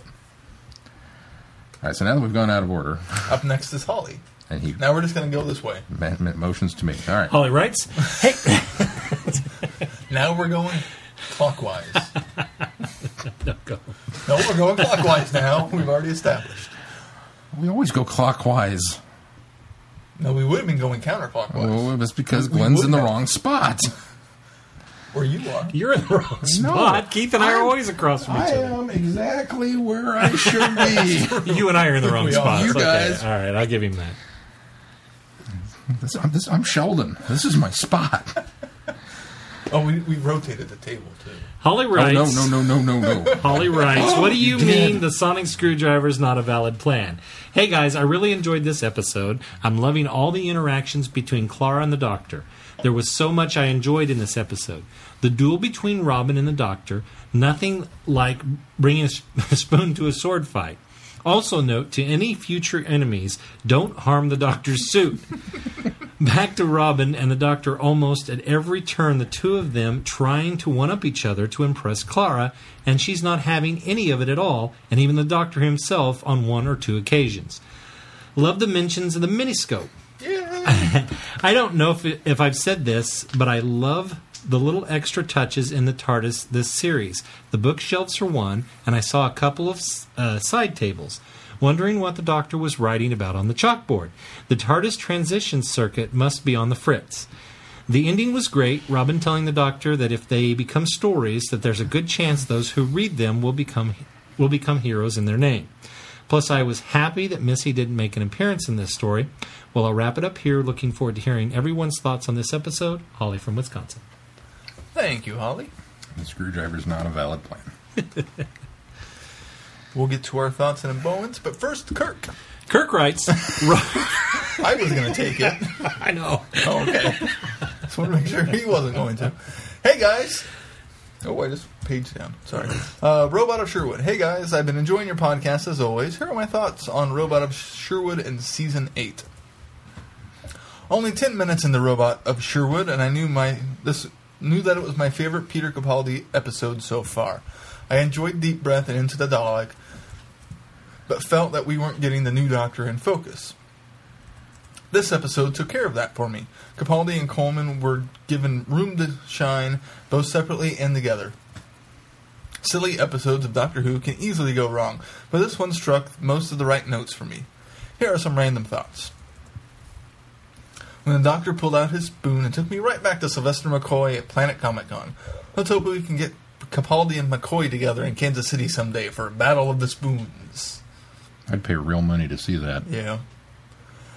I'm generally not a wardrobe watcher, but I was happy to see the doctor wear a colored shirt with his suits.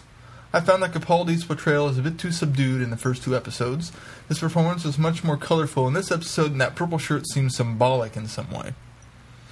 I'm delighted that that Clara is finally getting a chance to grow into her own woman, free of the impossible mystery pixie girl plot device. Of course, anyone listening from the dungeon hall would realize that Clara was the effective leader of the three prisoners. Too true.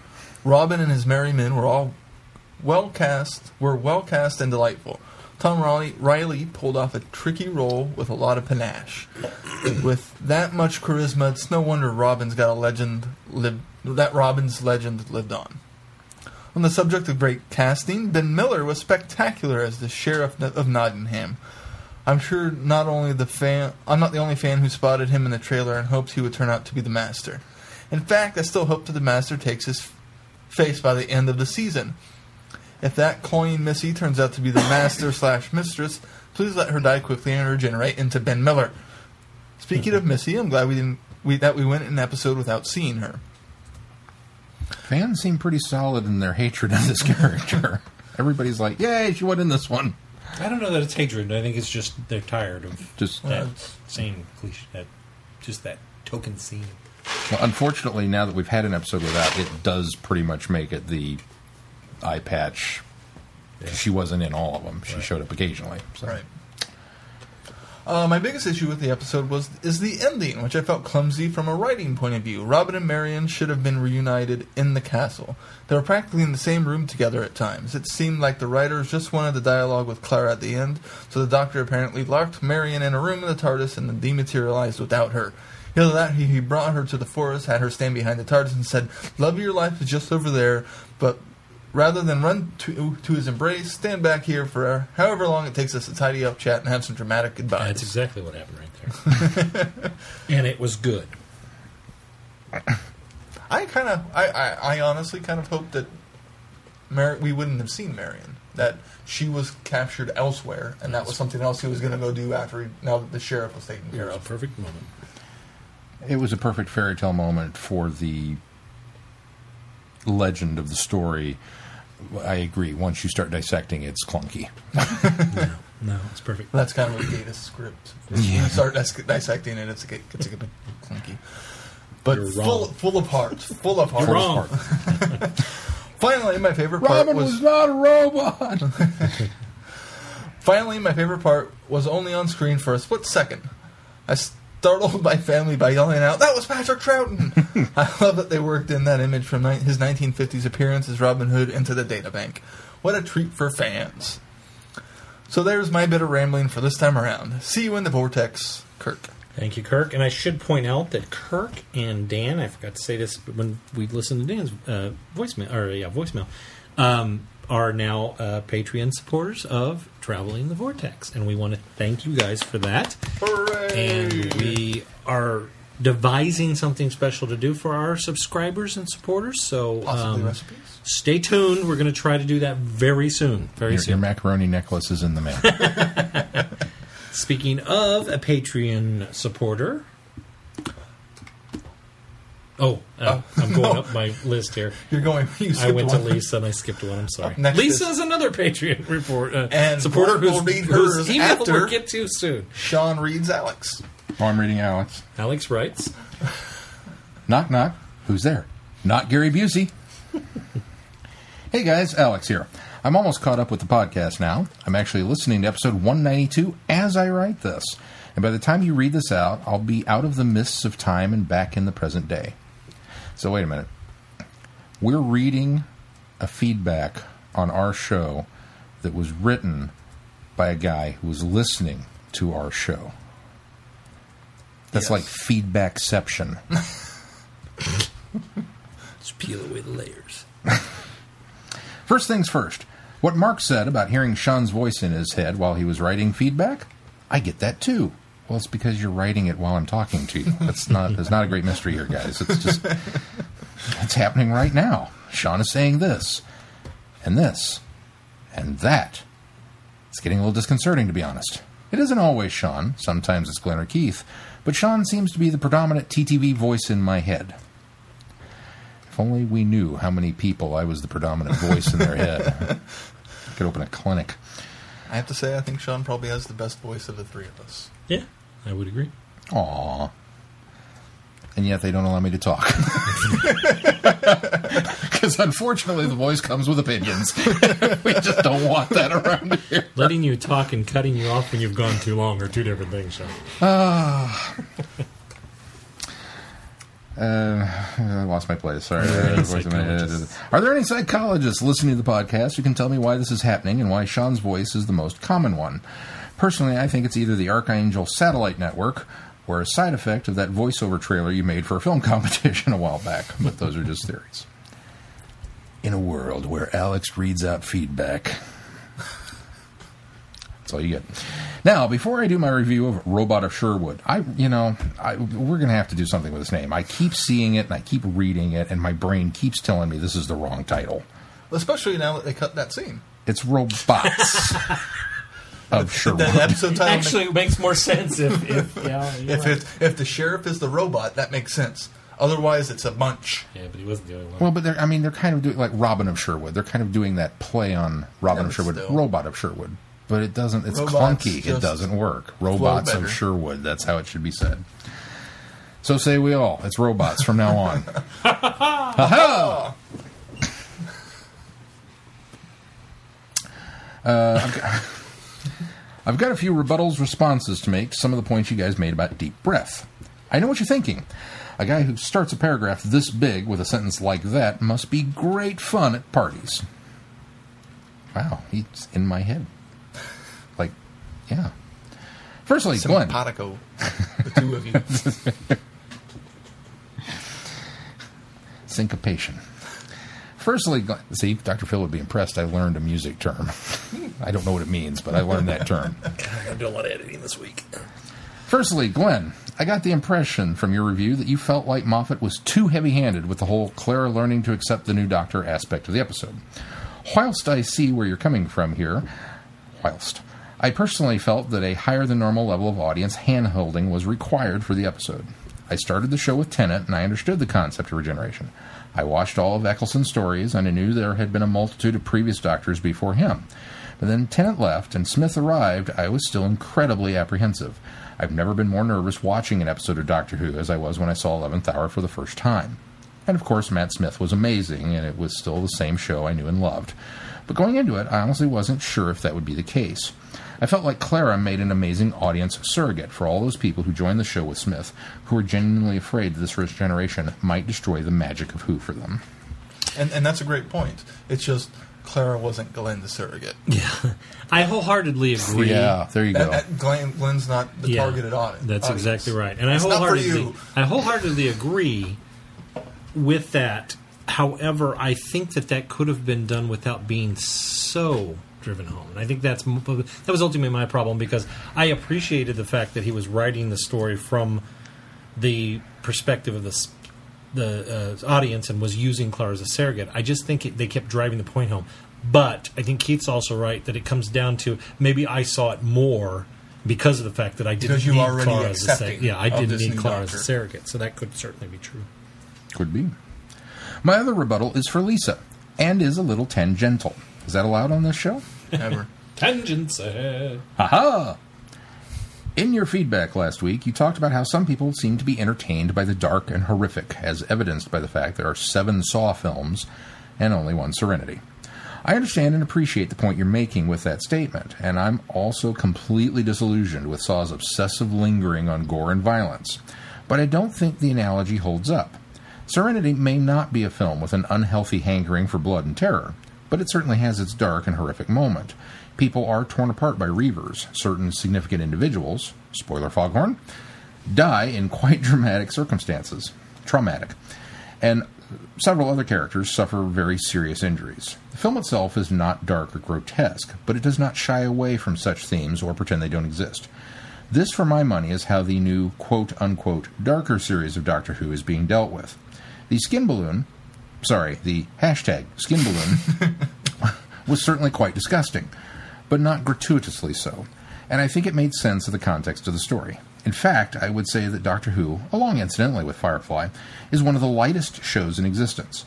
Having your main characters know that a dark and horrible things exist, having them acknowledge those things and deal with those things, and still maintain a constant, unwavering belief in hope and love and the triumph of what is right over what is not. There's nothing brighter than that. That's a very good point, Alex. Now, Robot of Sherwood. Before I actually review this story, I'd just like to say, why couldn't they have just called it the Robots of Sherwood? I understand the title is a reference to Robin of Sherwood. Well, I didn't have to say anything. Alex had all this. But it just doesn't roll off the tongue very well, and I'm getting ridiculously irritated by it. Here, here. It's like titling a story of the vampires of Venice instead of vampires in Venice. But anyway, to put it shortly, I went into this story with pretty low expectations and was pleasantly surprised. After the popularity of The Crimson Horror, a story of so suspension of disbelief shatteringly ridiculous that I personally suspect it might have been written in the midst of a trionic radiation leak, I worried that Gatiss would decide to make his next episode equally farcical. Fortunately, whilst this was definitely a funny story, with plenty of scenes devoted primarily to the hilarious bickering between Robin and the Doctor. Oh, no, no, it wasn't bickering. It was banter. Banter. I never felt like the story was crossing the line from humorous to outright absurd. Despite all the bantering and such, the episode still had enough of a serious side to keep me emotionally invested. In particular, the theme of heroes and whether they can exist was one of which I found extremely interesting. I like how Gatiss addressed this idea, and above everything else in the episode, I loved Robin's final speech to the Doctor.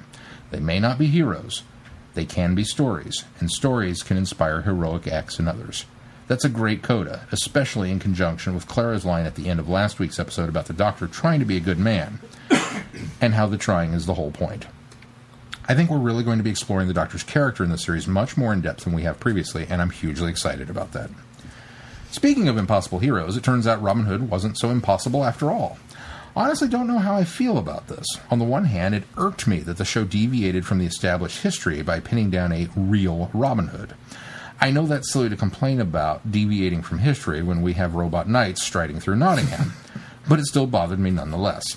I think it's because I feel that if there really was a real Robin Hood, the Doctor should have already known about him. On the other hand, it completely defied my expectations for the episode in a way which I found refreshing. We're all familiar with the story formula the Doctor encountering something which doesn't make any sense, getting all skeptical about it, and then being proven right. But not this time. This time, there's no evil alien interference. Interference. It's just an honest case of a group of merry men becoming the stuff of myths and legends. I really like that. It's a very hopeful idea. The message that I took away from this story was that impossible heroes can exist, and the Doctor is one of them. He's a hero, not a good Dalek. Take that, Rusty. I'm really curious to hear how you guys felt about this. Did it bother you they made a likely fictional character, Robin Hood, into a real person in the Whoniverse? I'm going to make a prediction that Sean and Keith are fine with it, but Glenn isn't. if I'm right, tell me why. If I'm wrong, tell me why. This is a discussion I really want to hear. We want to tackle that now or later? Later. Okay. Some other quick notes about the episode before I go in, in helpful bullet point format. Ben Miller was great as the sheriff, and it was nice to see him get to stretch his theatrical muscles. He normally plays quite the dry, sardonic characters like Lester and Primeval, and I liked seeing him in a role that he could go a little crazy with. If there was one thing about this episode I can definitely say I didn't like, it was the resolution of the robot knights. One gold arrow being enough to set the sh- get the ship into orbit? Not exactly believable. I'd rather the ship had just been shut down and the knights all finished off by rioting, plate wielding peasants. Every scene in the dungeon made me laugh uncontrollably. Clara getting identified as the ringleader of the gang was not only funny, but also gave her another opportunity to really shine as a character, sneakily interrogating the sheriff and such like. Plus, the Left Behind Doctor and Robin scenes were the high point of the story. Okay, I think I'm just about done. Overall, I think this is one of Gatiss's best stories. It wasn't a knockout, spectacular piece of television, but it was amusing and entertaining. The kind of episode that gets called a romp by literally everyone ever, with an underlying theme that I really appreciated. Bring on next week. I'm trying not to hype myself up too much for Listen, least I go into it with my expectations too high, a la Glenn with Godzilla. But it looks incredibly exciting. I haven't finished a review of Into the Dalek yet, guys, so it's entirely possible that next week's email will have even more responses to comments made from multiple episodes ago. If that's the case, I'm sorry in advance. Looking forward to hearing why everyone has to say about Robot of Sherwood. There are multiple robots! Why is it singular? Why? and also to finding out where Gary is. Gary F. and Busey. Who'd have thought it? Happy traveling. Alex. P.S. It was Mark who left behind his shelf in the supermarket, not me. Yet more proof you guys are slowly merging us together in your minds, presumably to create some sort of British Lovecraftian nightmare. I have no idea what feedback from such a creature would be like, but I know I would hear Sean's voice in its head while it was writing it. Bye for now. Uh, By the way, it's Gary Dental Floss Busey. Oh, pardon me, Gary Dental Blast. Thanks, Now, Mark. Are, are you guys coordinating these feedbacks? I just want to know. Yeah. Thanks, Mark. Alex. I know. Oh, oh okay. Still I aren't missed on that. board. Up next is uh, Lisa. Haha. Uh-huh. Who does, in fact, get credit for her Patreon subscription. Thank you again, Lisa. Thank you, Lisa. Yes. All right. Should we call Alex Cthulhu now? Ooh. All right. Feedback submitted. Comment question Hello, travelers of the vortex. I'm writing to comment on the latest episode of Grumpy Old Man Driving Miss Clara, or is it The Adventures of Clara Oswald, starring Jenna Coleman? Yes, she will be seen wet once a season, and it's not just to please men who like looking at her. Women are shallow, and men don't like the companion in that way. Rolling eyes. I sense sarcasm. And will you enjoy this really grumpy, unpleasant, incoherent old guy constantly putting, oh, excuse me, uh, incompetent old guy constantly putting Clara down for her looks because she is obviously not all that pretty. The message being Jenna Coleman, who is very beautiful, isn't good enough. Thanks for letting women and girls know just how high the bar is. Impossibly high. Okay, now that I've gotten that out of the way, I just have to say that I am not really interested in Clara and don't know how many more episodes I'll be watching and will not purchase any of these. I don't find them fun or entertaining. Gratuitous violence, spitting in people's faces, and flipping people off. I just don't like the dark, serious, or interesting. I, I don't think, oh, excuse me, I don't find the dark, serious, or interesting. God Complex was dark, serious, and interesting. Oh well. I'm sure those making Doctor Who don't care if I'm watching and enjoying the program because they have told me they don't care. On the long game, in A Good Man Goes to War, the thin, gay, Angelican, sol- Angelican soldier asks Lorna Bucket, Why are you here? Isn't the forest heaven neutral? Because you're a gamma girl. Suspecting the latter episode in the series, possibly in the Forest of Night, or maybe the two parter Dark Water and Death in Heaven, may take place in the Gamma Forest. Is River going to be in any of those? I didn't even think of that. Yeah. Also wondering if Missy is saving people slash robots, or are they being saved like in the library in Silence in the Library? Is Missy a corrupt program? Glenn, have the Daleks always had some supercomputer controlling them? I didn't watch close enough when I was young and watching Doctor Who on PBS. Wishing everyone a marvelous fall, Lisa. Thanks, the Daleks Lisa. always had a supercomputer controlling them uh, internally in the. We're talking about inside the Dalek. I- I- yeah, I guess. uh, for the well, I, I'm trying. I, I guess I I'm trying to figure really out what, what the what the then. question is here. Is it supercomputer? Um, I think we can conclude that they have a hive-like mind. Um, I think we can conclude that they all are essentially run based on the same hive programming. If you're referring to the Dalek itself, yes, I believe that the organic form of the Dalek has always been integrated into the computer system or of the armor. Um, When they had to I eliminate the other emotions somehow. Yeah, Whether, yeah, whether the, it the be emotions are suppressed. Or, yeah, right, right. Uh, genetic Uh, manipulation. that's that's that's the thing that that is isn't necessarily clear because one of the things I took away from Into the Dalek was that the computer suppresses the emotion, whereas clearly from Genesis of the Daleks, it's Davros' uh, genetic mutation or, or genetic meddling Tampering. that Yeah. basically isolates the um, uh, emotions of of the Dalek and, and, and removes the th- that element of them. So there is You- some you- discrepancy you, you there. could also retcon it in a sense of we've seen Daleks in modern Who go to the point of using humans to make more Daleks, etc., etc. They're so strayed from the path of the original Daleks that now they need the computers to hamper that because genetically it's no longer there. That's a good point. That kind of that does kind of retcon it. Yeah, Um, because well, if we go with uh, based on uh, um, Victory of the Daleks, Because yeah, that all of the last of the impure Daleks were destroyed, and that everything from this point forward is going to be the creation of the the, paradigm. The, the, the problem with the, the problem with the new series, though, is we haven't fully explained what happened to the paradigm. We haven't fully explained if the Daleks were seen at this point, which clearly look, resemble, and act like the Daleks of the past, have been recreated by the paradigm Dalek, Daleks, or if these are the same. just they're using them as foot Yeah, soldiers. co- of, so I mean, yeah. that, that's the problem. Is that has There's a never lot been clarified. But going back to her point of from the always meaning she was kind of alluding to classic series. Despite what you do to in the new series to retcon, there wasn't a lot of direct dialogue about that, how they were integrated.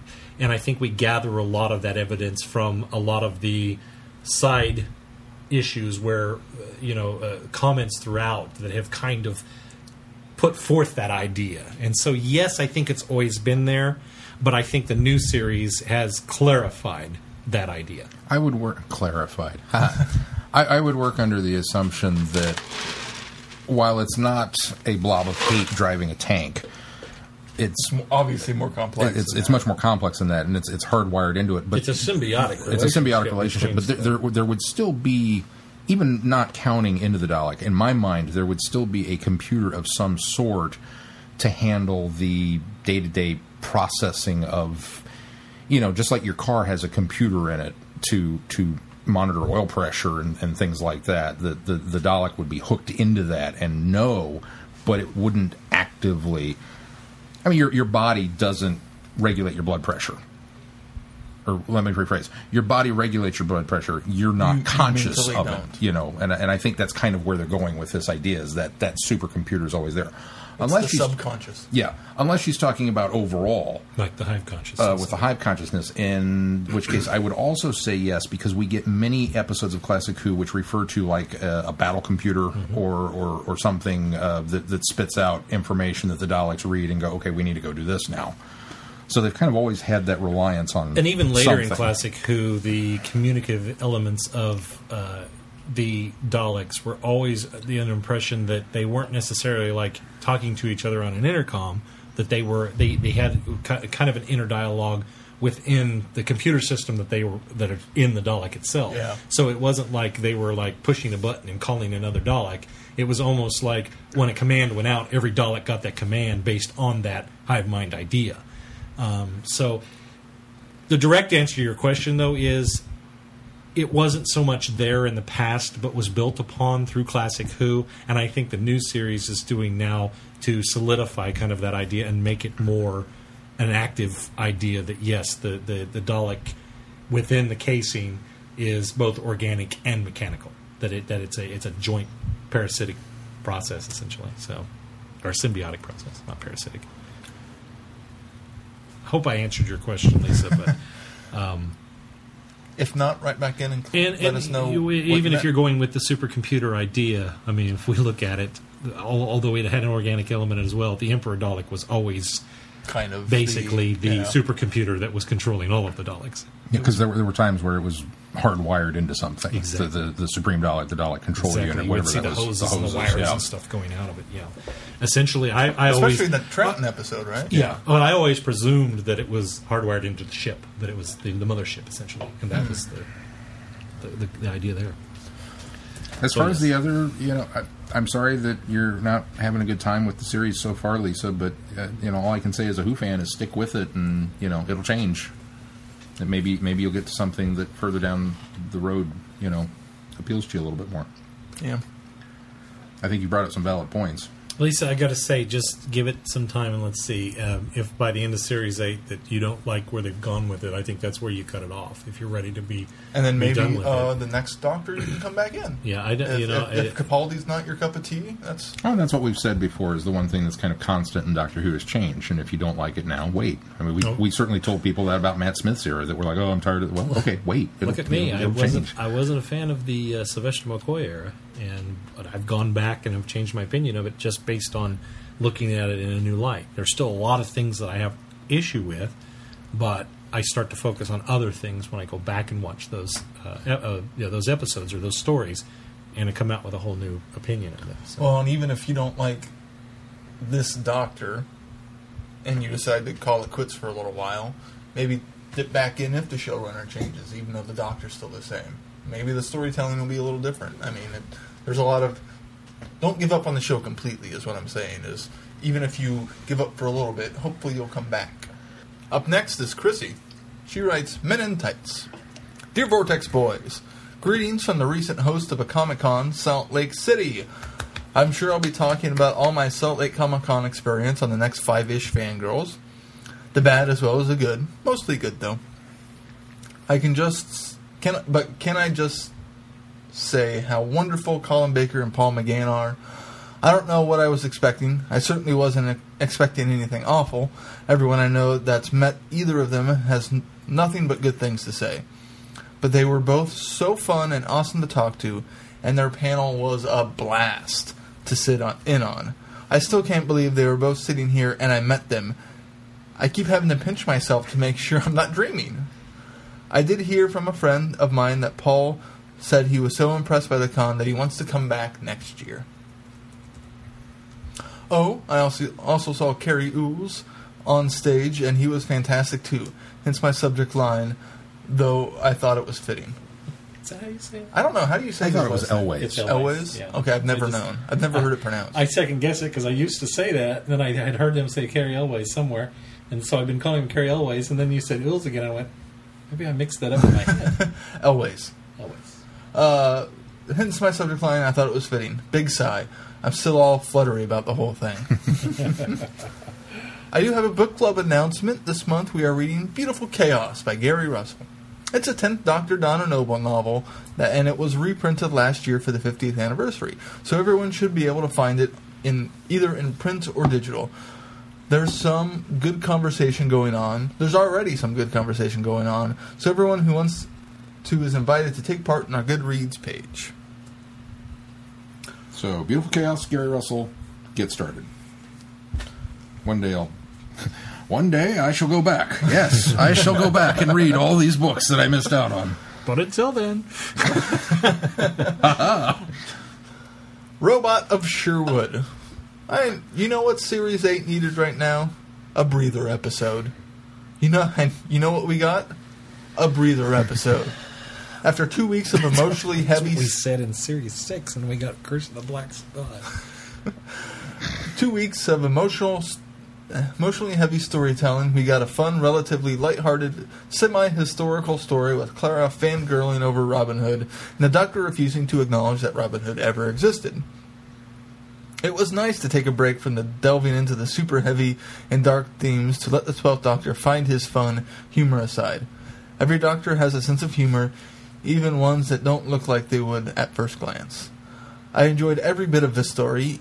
I loved seeing Peter Capaldi having fun as a doctor, whether he was spoon fighting or cheating at archery or bickering with Robin Hood. I think his character really needed an episode like this at this point in the season. Otherwise, he would have risked, of, risked being seen as always grouchy and difficult and not very likable. He kind of still came across that way in the episode, though. he was very grouchy and He, disagreeable. he, he, he was so certain that there was no such person as Robin Hood that Well, he wanted to punch Robin Hood in the face. it was a great line, but it's like, wow, you really are a grumpy old man, aren't you? Sorry. um, and we really need to see all sides to get a good feel for the doctor. I liked having him ask Clara where she'd like to go and then telling her that's a rubbish idea and that Robin Hood isn't real, only to be proven wrong once they land in 1190 England. I love seeing Clara meet Robin and the Merry Men. I love that she knew all the people and their stories. I love that she was mistaken for the ringleader that she was and and that she even took the sheriff of Nottingham and his ego down a peg or two. I also like the Patrick Troughton cameo when the doctor was going through the spaceship's information database on Robin Hood. That was clever. I also love the ending scene where Doctor and Robin Hood are talking about being legends and stories. The line "History is a burden, but stories can make us fly" was wonderful, and it's something I wholeheartedly agree with. Is this a perfect story? Of course not. The always bitter and perpetually grouchy fans will find plenty to whine about if they look for it, and they always do.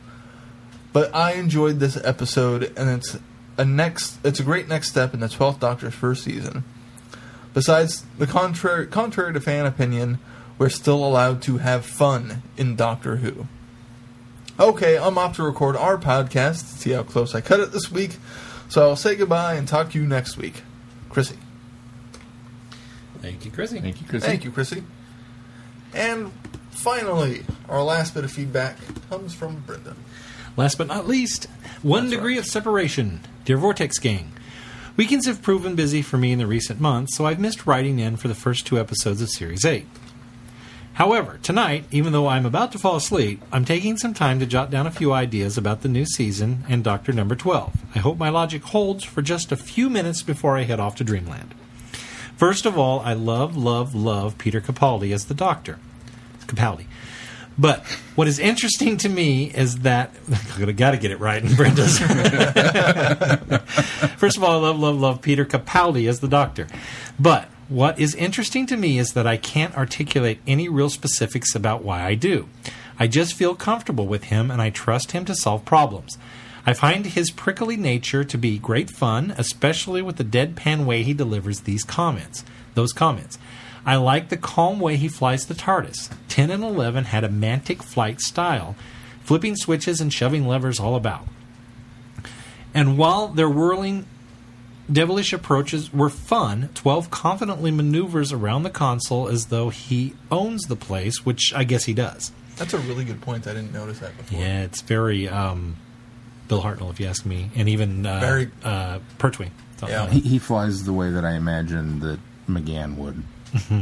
if McGann was Seen flying. seen flying more, more than after he thumped it once. Yeah. As I consider why I am so happy with his character, I suddenly recognize that Capaldi reminds me of my maternal grandfather. He was quite gruff, but all of us grandchildren, 29 of us, knew we were loved, even though he rarely showed it. He was a checkers champion of Southern Virginia, and he loved to play checkers with the grandchildren, but never let us win. he played us as though we were adults, and if anyone protested that he should let us win once in a while, his answer was that we would never learn anything if he coddled us. I think I see some of those traits in Capaldi's doctor. He knows that we're hum- he knows that we humans have a lot to learn, but he also knows that we have the capacity to learn those important lessons.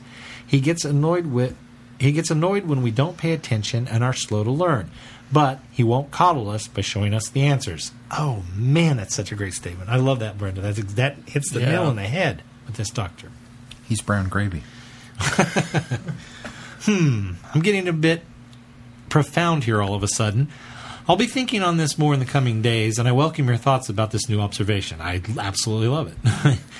anyway, some of the many things that delighted me from this week's episode were the TARDIS healing itself like Wolverine after the arrow hit her, the dueling with the spoon, and the subsequent spills into the creek, his taking of samples from all of the merry men, including an unspecified urine sample, his annoyance with their laughter, the foot battle for the keys, resulting in their plunge into the pit, and his remark that he was glad that Clara didn't see it.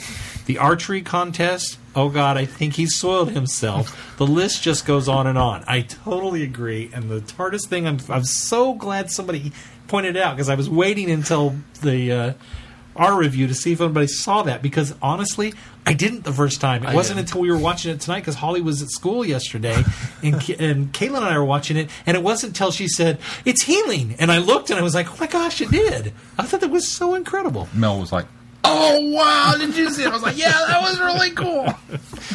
I must admit, this is Brenda again. I must admit, however, that I am growing weary of the digs at his advanced age. We get it already, and we cer- and he certainly moves like a young man. So let's just leave it alone for a while. You're here. I'm finding the whole Scottish thing delightful as well. No one can rag on a Scot quite like a squat Scot. So when Moffat wrote the lines like "I'm Scottish," now I can now I can complain about things. They took an extra meaning for me having recently visited Scotland as they move towards their historic vote for independence. They are a funny and self-deprecating people, and I like that element included in the Doctor's character. Al- also goes to that line where Robin's talking about Scott's, and he says uh, about him looking. You don't like vegetables? Yes. Well, he was he was well, yeah, but he was saying that um, he should be the one moaning and and, and that he should moan and, and bellyache and, and and cry out. And he says because it'd be more believable because you're so pale. But you know, Scots are. I was like, oh my gosh. Excuse me. As I was watching Robot of Sher- Sherwood last night, I had a moment of excitement when I recognized Bodiam Castle as the location for the castle shoot. I visited that gorgeous medieval castle last summer while in Canterbury with my choir, so there are a lot of there was a lot of excited ch- chatter among the separation from this season's shows. Did I say that? right? You skipped the line among the. Oh, among too. our there we go. Okay, there was a, so there was a lots of excitement, excited chatter among the choir's Whovians this morning when we talked about our one degree of separation from this season's shows. It's the title of the feedback. I have enjoyed all of the season's episodes thus far, but I think Robot of Sherwood is my current favorite. Of course, I tend to love whichever episode I'm watching at the time, but I keep going back to watch this one. And isn't Clara a gorgeous maiden? Here, here. So that's enough rambling. I'm not stopping to check over this because I'm nodding off as I type. Please forgive any typos or illo- illogical phrases. I hope everyone has a great week, and here's looking forward to next Saturday. Brenda in Atlanta. And Brenda, you wrote it beautifully with no problem. I just had some issues reading it, which were all fault to my own. And what an interesting way to to because we, we heard so much about the Capaldi grandfather like doctor, and to actually associate it to a grandfather, a real grandfather. All of it, it's, it's not some mythical grandfather. Yeah, it's not yeah, some yeah. TV show grandfather. It's your grandfather. And and say my my grandfather was chess. We didn't play checker. We played chess. He taught me how to play chess, hmm. and it was the same thing. He would not let me win, and we played and played and played and played until one day I beat him. Now we never played chess again after, which suddenly strikes me as a very Capaldi thing to do. you know that he's just, and I'm done with that. But it's it's that same kind of nature. So Yeah, uh, that was that's a, an apt description there, Brenda. Thank you. Well, Let's move review on this. To our review. In a sun Two and a dappled half in. Sherwood forest, the Doctor discovers an evil plan from beyond the stars. But with the fate of Nottingham at stake and possibly Derby, there's no time for the two adventurers to get into a fight about who's real and who isn't, which is probably why they do very little else. Dun dun dun. I don't know if that's the official one, but that's the one my phone has. That was from me, by the way. Alex or Mark or whoever thought maybe I would come down on this one. no, but Alex and Mark wanted to know um, your thoughts on fictional Robin Hood being Dun legalized. dun dun. It's so beautifully done, and I think I talked a little bit about this in the beginning. That I loved the idea and the concept that we can have a legend that was real, that was something that time forgot, and as Robin said, history is a burden. Mm-hmm. I love the idea that there was this particular time and place, an event that happened that later became legend, and eventually the man was forgotten. And I think that that's possible, even in history, that, that in, in factual history. I think that a lot of stories that we have, especially ones that weren't necessarily written down, but were passed on and then eventually written down. I think the Arthurian legend's a good example of that. I think Robin Hood's a good example of that. I think there's some Egyptian tales that I read that, that are an example of that. Um, the the idea that there is a, a formulaic, or not even formulaic, there's a basis, there's an idea where these things come from what I really, really liked about this is the fact that you, you guys kind of you you you've got me nailed because there are things like this that can bother me But in this situation, I think that I liked the idea. And who was it? Uh, was it the other Mark that said that he didn't care for the fact that it was so cliche and it was so. Yeah. Yeah. I like the idea that they drilled down to the idea of one of the most popular tellings of this, and that is the, the 1930s film with Errol Flynn of Robin Hood, The Adventures of Robin Hood. I like the idea that, that this Robin Hood was very Errol Flynn, and this was very, very iconic. Now, that maybe that comes from an American movie buff because that's one of my favorite. No, my favorite. Well, yeah, it's one of my favorite films. Um, so the idea of taking that element and almost kind of doing this timey-wimey reverse thing where that might have been the robot's influence for creating this world because I, I got the impression that these were normal men a normal community a And normal that the robots and and that the robots influenced the idea and they took that one that to me is kind of the iconic iconic cliche Robin Hood.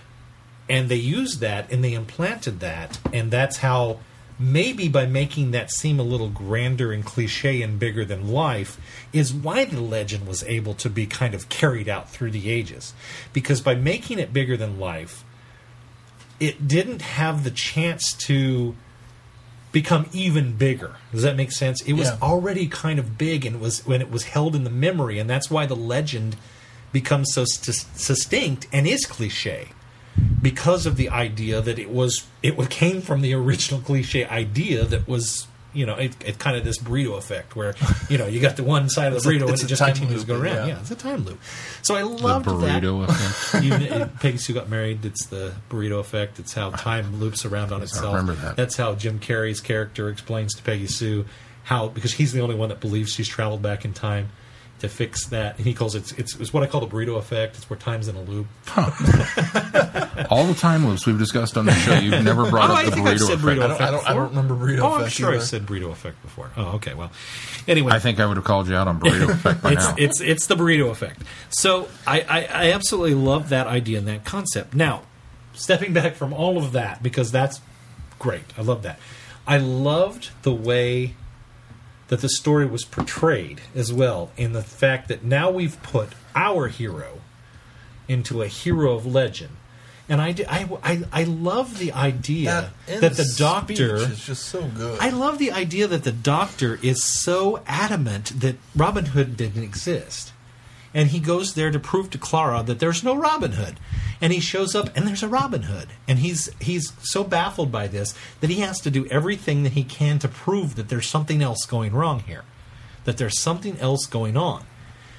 And somebody else brought up the uh, uh, I lost my train of thought and I can't remember who brought this up. Um, oh, the idea that the doctor would not would should have known that there was a real Robin Hood. Yeah. I don't think that's true, and I think here's the problem: because the na- the Doctor name drops, and the Doctor tells so many stories throughout the history of Doctor Who, that we think that he knows everything about time. And I am one of those subscribers that the Doctor is like a professor. He knows a good chunk, probably ninety percent of what he specializes in, but there's always that ten percent that he's learning. And professors are like that. They always are coming across new things that they've learned from somebody else or from some other experience or for some other experiment that they've done. And so I don't I, I, I don't like when we put the doctor in this all knowing oh yeah, he's uh, not. omniscient idea that he just knows everything and he should have known that there was a Robin Hood. No, there's no reason why, because if he had never gone to Sherwood in 18 if he thought it was a fictional story, he wouldn't seek it out. beginning. Absolutely, absolutely. So if it was 1880, I think 80-ish, not Unless- 18, unless you- 1180-ish, 11, 1180-ish. 1190. unless you 90-ish. read unless you read my fan fiction. But he said ish, didn't he? I think he said ish. said He might have I don't ish, think he even said the right day or the exact date. well, because it's yeah, yeah, yeah. uh, to him it's fiction. Who knows when? I can't I can't say I can't set a date and go we're going to go see Robin Hood because he just knows from the we legend know it's about that it's this about time. this time. Um, so good job on getting it right. Um, so I love the idea that the doctor can continue to learn. And the doctor continue to, to and even at his I'll- most well, it's just I'll take that one step further and say that the TARDIS probably went, "Oh yeah," and, and nailed the date exactly. Yeah, I don't think that. Yeah, okay. Ju- just to- I, I'll buy that. Because if somebody if, if somebody could know, it'd be the TARDIS. Yeah. yeah. Um, the doctor, and by the doctor going into it, as you should as a scientist, you should go into it with all doubt to prove yourself right or wrong. You should go in and try to cover all of your bases. You go in with a hypothesis, and you the the and before you arrive at a theory, you try to de- debunk your own theory. You do that's what you go. That's in science. That's what you go for. You're not out there to prove that the thing's right. You're out there to prove that it's wrong. And if you can't prove it's wrong, then it becomes a theory, and the theory is is the basis of our knowledge. So that is that is perfectly in character of the doctor. And yes, he was crotchety and grumpy, but that's the doctor we're getting here, and I actually quite enjoy that. This, this was it's a bit it's more a of a different approach. crotchety. Exactly. And so, absolutely, let's go down that road. And, and I think that everything he did was was perfectly okay. I, I I loved the idea that he continued to try to debunk it, and I love that Clara was the the hope and the the dreamer and the yes this is real this is the believer the one that's that's driving this theory the one that's driving the theory that the professor is trying to prove wrong that the the scientist is trying to prove wrong and i i love that aspect of it and i think that's what made it structurally a good story Because I don't think you'd have gotten that structure if it was still an Eleventh Doctor oh, tale. Oh, no. Because the Eleventh Doctor would have would been gone, like, why have Robin Hood! that? You know, and he'd have been thrilled to go off and raid the castle and, you know, when we when we attack at dawn, when we you know, I mean he'd have just been right there beside Clara with the fanboy, you know, gushing out of him. And so it's interesting that you, you we can take that and flip it a little bit, and Clara's still got that wide-eyed wonder, and the Twelfth Doctor is a little more cynical and and and not so believing in things, which is the one element that I kind of am missing some. It's it's not a comparison because every doctor's different, but we've had a pretty successive string of wide-eyed wanderers, and that element seems to be not necessarily gone, but very much diminished. It's When you- not the forefront when you of the theory take it of the away story. it's obvious when it's gone and that is Yeah. what has happened Yeah. that is what has happened and I didn't realize how much I would miss that particular element. I wasn't expecting them to take that part of it and back burner it to the to the uh, extent that they have. And I, it's interesting because fandom, at least from the, the the kind of tweets and things that I've been seeing bounce back and forth, you kind of fall into either love it or hate it camp with this particular episode. And I've seen a lot of both. I've seen Seems a lot of people that that just did not like so it at all, and I've seen a lot of people that really enjoyed it and thought it was a fun romp. I come down on that side. I think it was a fun romp for all the same reasons that everybody here listed and for everything that, that, that we've discussed so far. And Capaldi is very much at the forefront of that because I feel like he finally is starting to get his footing a little bit with me. But I still kind of miss that sense of wonder. Now, you're describing it in a much more kind of like Brenda. I just I don't know why I like Capaldi. I just do. Even though he hasn't really done anything yet to make me like him as as, as the Doctor. And I, I think maybe it was just maybe I'm projecting my hopes and dreams on this older. You know, we wanted an older Doctor, and I was like, "Yay, I got an older Doctor!" So now I'm kind of He's going to be what I want him to be. yeah, uh, yay! I'm not sure if I'm happy about this. I don't know, but you kind of put the succinct on that is that he is treating this a little more scientific, much like Pertwee would have, or or or the first Doctor would have, to to to kind of debunk it. And he's so adamant, not necessarily. And I wonder part of it when when he's telling Clara, "Oh, you don't want to go to Sherwood. He's fictional, and you know that would be boring and horrible. Don't, wouldn't you rather go fight an ice warrior or something?" I wonder if part of that is maybe a softer part of him trying to cushion her from the disappointment, even though he's not cushioning her. He's he's being gruff and abrasive about it. Ah, you wouldn't want to do that this morning. That's rubbish. You wouldn't like that. But is that just how he's trying to relate to her and let her down easy? And then all of a sudden it's like, oh, wait a minute, something's got to be going on here because it can't be a real Robin Hood. I mean, come on. He's you and me with missing ep- room episode. So I've got to tell you emphatically, no, they're not there, so that you're not crushed when they don't show up. There you go. totally agree That's with. I think Capaldi's great. Capaldi That's Capaldi. That's Capaldi. where. No, it's Capaldi. I watched the in reveal. America. She said Peter Capaldi. Okay. Yeah, every, Anyway. everybody and their dog though, in, in from the UK is saying it's pronounced Capaldi. Anyway, I think the fact of revealing that Robin Hood was a real person works in the way they told the story. And I think part of it, for me at least, is I don't know the story of Robin Hood as well, at least the true history of it. If they had tried to do it with King Arthur, I would have been much more skeptical and probably wouldn't have liked it because I know more about King Arthur and the fact that he's kind of an amalgamation of a bunch of different people. I think you're certainly right. I, And I he's- agree with he's that. Robin guy. Hood, there's a lot more mystery to him, at least for me. My knowledge pretty much extends to the Disney movie and Men in Tights. Yeah, mine is the Disney movie Prince of Thieves and See, and I've the seen, Errol Flynn film. I've seen Prince of Thieves, but it's been a really long time, so I don't remember it super well. So it's kind it's of kind of the First Knight of Robin Hood, if you ask me. Let's just go change a whole bunch of stuff. You, oh, and I never saw the uh, the Russell Crowe version. yeah, you don't need to see the Russell Crowe one. So so my knowledge of Robin Hood is very limited. I, he's a talking fox. That's Robin Hood to me. Caitlin said, "Shouldn't he be a fox?" And I said, "That is probably the only experience with Robin Hood, isn't it?" So there are probably a lot of jokes in Men in Tights that go over my head because I don't know the mythology as well. So the way they did it and the way he wrote it, especially at the end, I was still kind of wondering of, but there's this, he's not real and he's a fictional character, and that whole conversation fixes all of that completely. And that is one of the reasons I think this is such a good story. Well, what's interesting is that uh, we've kind of been treating this like what a revolutionary idea, and in reality, Doctor Who has tackled this over and over and over again with uh, the, Well, see, the Satan they- Pit. Well, You know, yeah. hey, there's Okay. a big giant beast that apparently is the inspiration for all of the Satan myths throughout the universe, or the the you know State of Decay. State of Decay that the, vampire vampires had to come from somewhere. So, and we, we've tackled this, and they've said before that all legend. Well, Sylvester McCoy apparently was Merlin. Well, and, and that's one of those things where different elements came together for a story. that, you know all legend is based on some fact.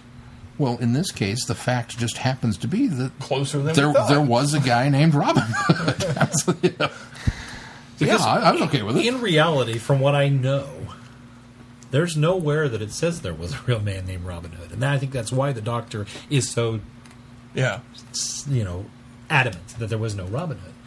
And the I mean, if you look at history, King Richard was really not a good guy.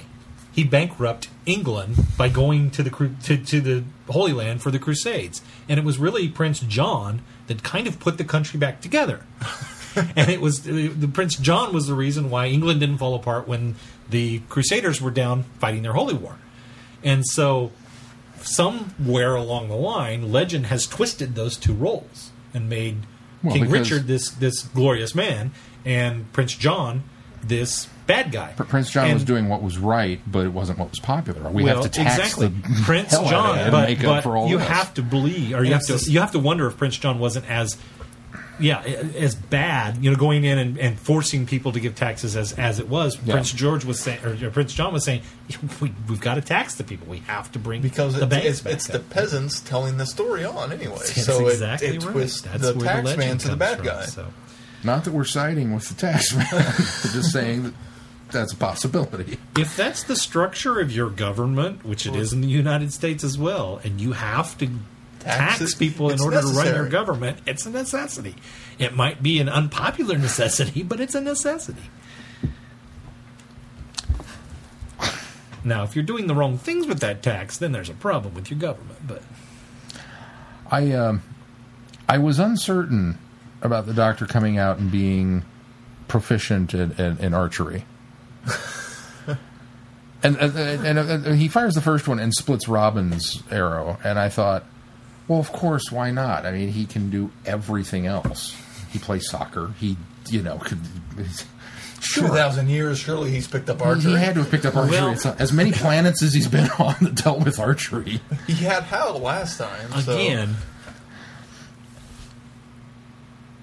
when he comes out of the TARDIS and he fights Robin Hood with a spoon, I loved that. that was such a good. And I See, believed I don't know it- that I did like it. I believed it because we have had How mu- the how doctor who was fighting have we very proficient with a sword. So we He also wanted him to now have have, sword. we also have now Yeah, had a really. line of doctors. Well, we've had doctors that are very pacifist and will not pick up a weapon.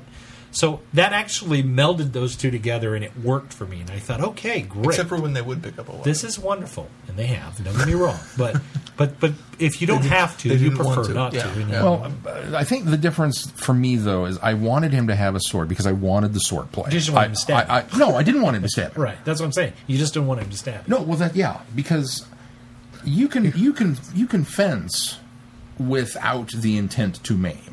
And the doctor, I believe, is very much proficient enough that he could have pulled that off. For as renowned as Robin was, you know, with the sword, if this is in fact Robin Hood, which at the point this point the doctor didn't believe it was, he could have played with him and fought him to a standstill with the sword and still bumped him off without ever but here's, coming with it here's in the problem, real genuine Sean. This is why it works for this In- in- story in this. because if he had a sword in his pocket, he always carried around. That would have been great. But we started this story with Capaldi's character eating ice cream on the TARDIS. He's eating ice cream off of a spoon. He's got a spoon readily available, and it's on him. He doesn't believe that he's going somewhere where he's going to encounter Robin Hood, who would have a sword. He walks out of the TARDIS still not saying it believing that Robin Hood his doesn't exist. Had it been later in the season, in the, In the, yeah, had episode, he it would have made had sense. the opportunity to get a sword from somebody, Sure. yes, I would have been bothered that he didn't. But he's got what he has at hand, and he is enough proficient at sword fighting that he can even do it with a spoon. That's why I loved that scene, and it worked so well because the spoon was already the vehicle that he had, or the element that he had with him. It was perfect. It didn't need to be a sword because the story at that point did not call for a sword. No, I, I, I just I would have liked to Now- have had a sword. Now, Then it, when it we- did, then it did when we set the tone Yeah. for what was to follow. But then when we got the the arrow thing, I found it a little hard to believe that the doctor's going to prefer. Again, I like my doctor knowing ninety percent of what the, Right. the universe, We but don't want not him ten perfect. percent. I don't want him perfect. And when he starts doing perfect things. Then it gives me a call back to this Well- lead up to a good man goes war, where he was this legend that everybody was. He he really was built up too much because he just did so many Well, and remarkable things. Even the first shot, it's okay. He maybe got lucky. I I expected didn't the even second think shot. that. I uh, he- thought- he- maybe he had time to fully take his time Yeah, to shoot I, an aim. I didn't the even second give him, shot. I didn't even give him that benefit of the doubt, so that bothered me. it bothered me. It bothered and then me he lot. banks one off the thing, and it's like, oh, okay, we're Yeah. gonna go there with that. Yeah. And then he sonics the target to death.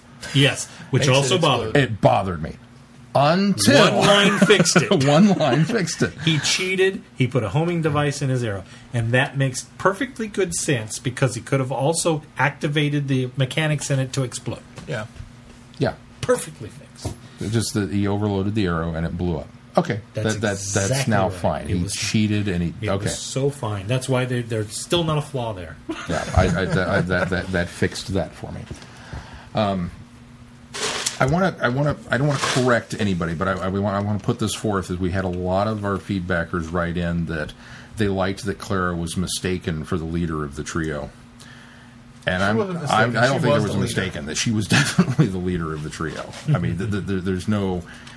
The Doctor and Robin realistically are too busy arguing with each other to Agreed. in any way lead anybody anywhere other than to the Mistaken is probably the only incorrect word. Yeah, that- that's- she was, she was definitely point, there. the leader of the trio. And and I thought it was a a very nice move to allow Clara to shine because we've we've kind of been complaining about the fact that she's been stuck in this impossible girl scenario and been more of a plot device than a person and that now we're kind of getting some of the personality of her and I liked that.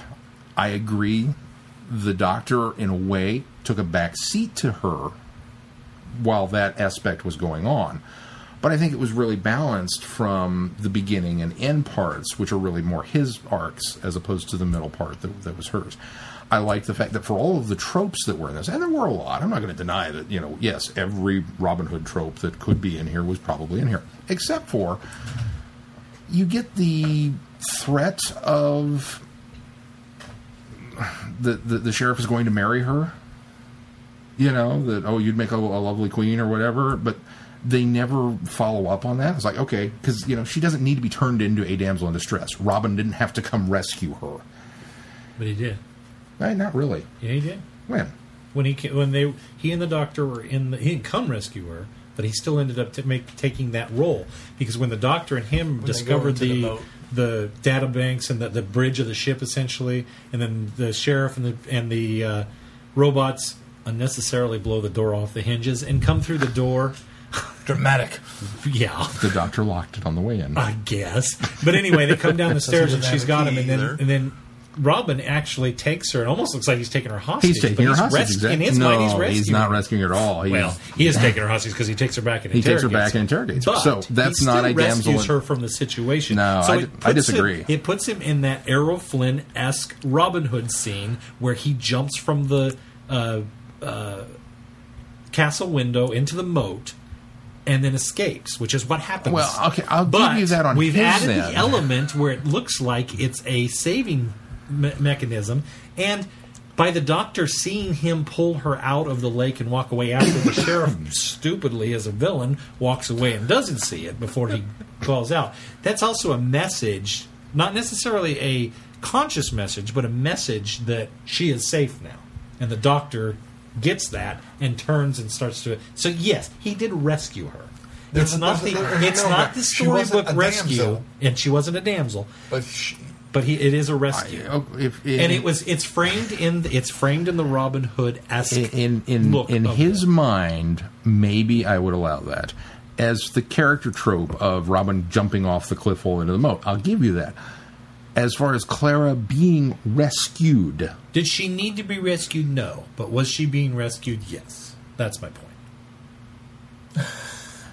I suppose in the manner that if you want to say that David Tennant, while being bungee corded to a um, dolly, rolling down the corridor steps, screaming "worst rescue ever" was being rescued, then okay, sure, I guess I could put it in the same boat as that. Same boat as that. But she she didn't need to be rescued, and because they they could have gone that route, they could have gone that Nottingham has locked her, you know, the uh, the sheriff has locked her in the tower. And that she's going to be married off at noon the next day, and Right, right, the right, doctor no, and no. Robin have to go But form this- a party to come back and get her. They my- could have gone that My route and point, didn't. Sean, is is that they never made her the damsel by. They never made her By the putting her in damsel that while sti- Right. while still using the Robin Hood cliche imagery. That's my point.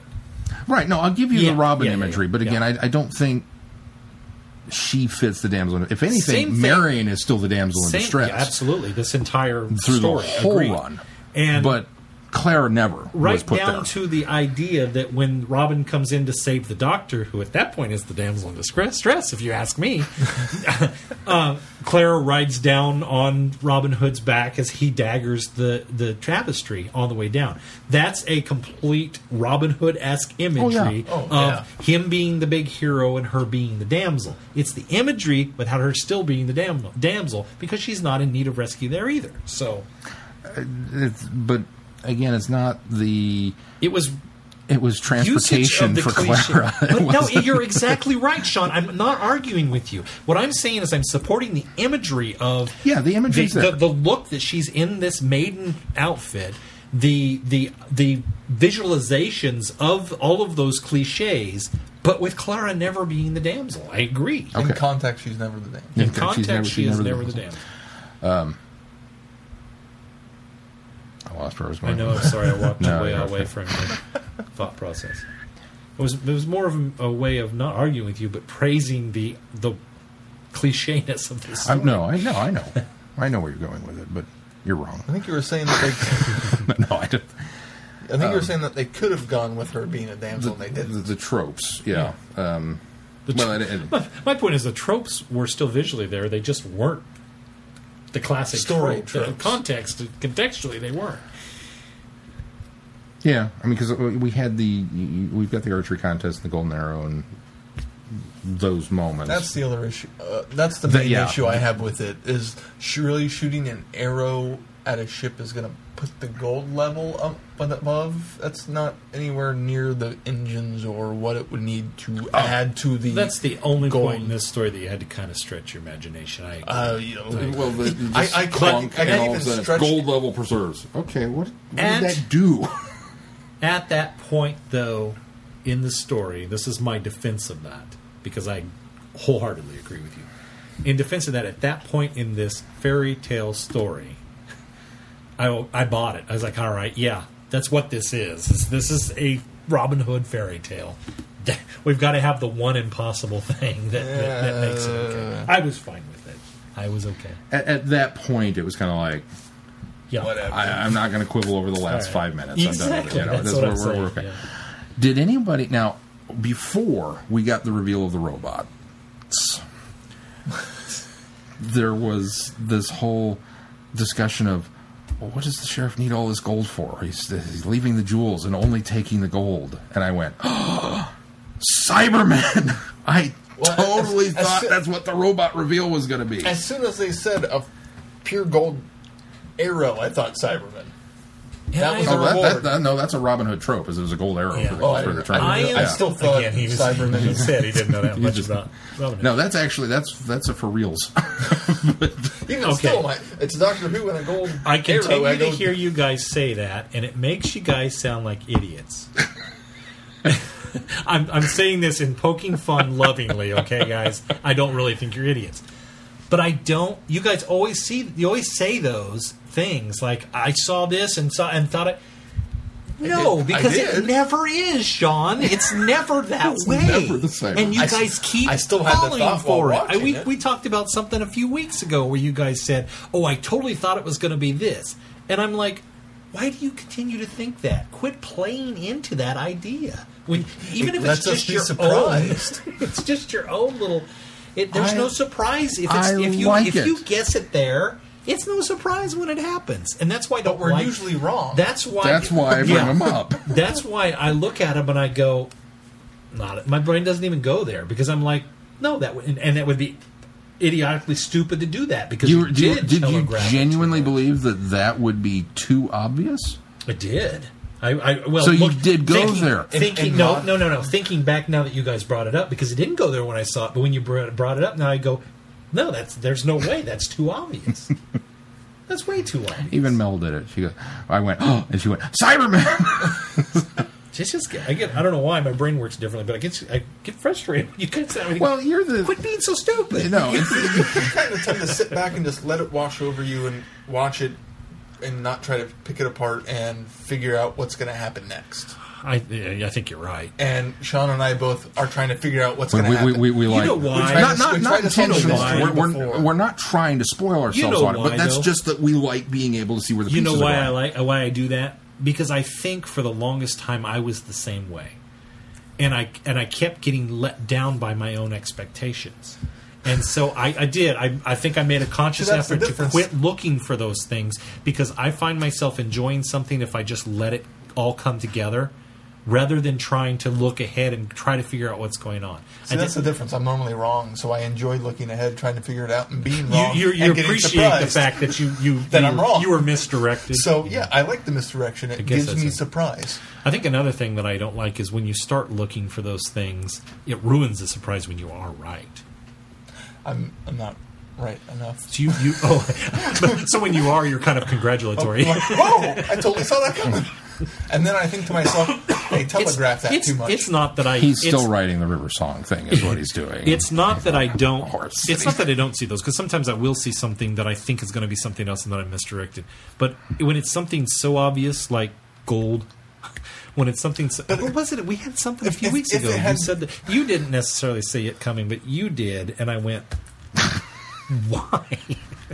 Of course, It's I like see. missing episodes. You're just too much of a hope. A Of course, if I see a gold Rose-colored arrow, I'm going to think Cyberman. I mean, if anybody at the table, well, is. that's true. and and the fact that gold taking down Cyberman hasn't been mentioned in modern series at all, it wouldn't have been that too much of a misdirection just- because new viewers wouldn't have caught it. the, the, for, for, for all intents and purposes, a Cyberman showing up in 1180 ish would be termed, uh, if they knew the term, a robot. They wouldn't look at him as a cybernetic organism. They would look at half of him. They'd be a robot. They'd be a mechanical man Are in a suit of armor. getting Cybermen this season? Or do We we are know? getting We are getting this. Cybermen. So the Oh, fact, that's right. We saw that one picture with. the fact that we have robot of Sherwood Uh, is Sherwoods. Sherwoods. and and the, and the, we're collecting all the gold and melting it down. Well, why? Because we're going to throw it away. That- that- okay. I didn't. We I, need labor at the castle because we're not going to do it. Okay. I, didn't, I didn't go that far. It was just the arrow, and it was oh. I am. I am. No, okay. I am having fun poking fun at you guys. I don't really think you're idiots. I just totally went there with it, and then with it, when they showed it being poured into the circuit board, Mel goes, "That looks like a circuit board." And I said, "Yeah, it's not Cybermen." Honestly, what I thought of when they mentioned melting it down was Fires of Pompeii. Of them building the circuits, yeah. the stone circuits. That's what I thought circuits. of Yeah. when they mentioned melting it down. And then I got, I ended up getting that one correct. when I saw the Cyber. circuits imagery, See, I it- kinda it, thought made me that remember even- that that was the idea Yeah. that Pompeii was making the stone circuits. Yeah. So anyway, Um, I loved all the references. that, that's mini that- scope reference again, so and good. uh, a lot of people are, are, are complaining about way too heavy with the the callbacks. As a, as an old school fanboy, I love them.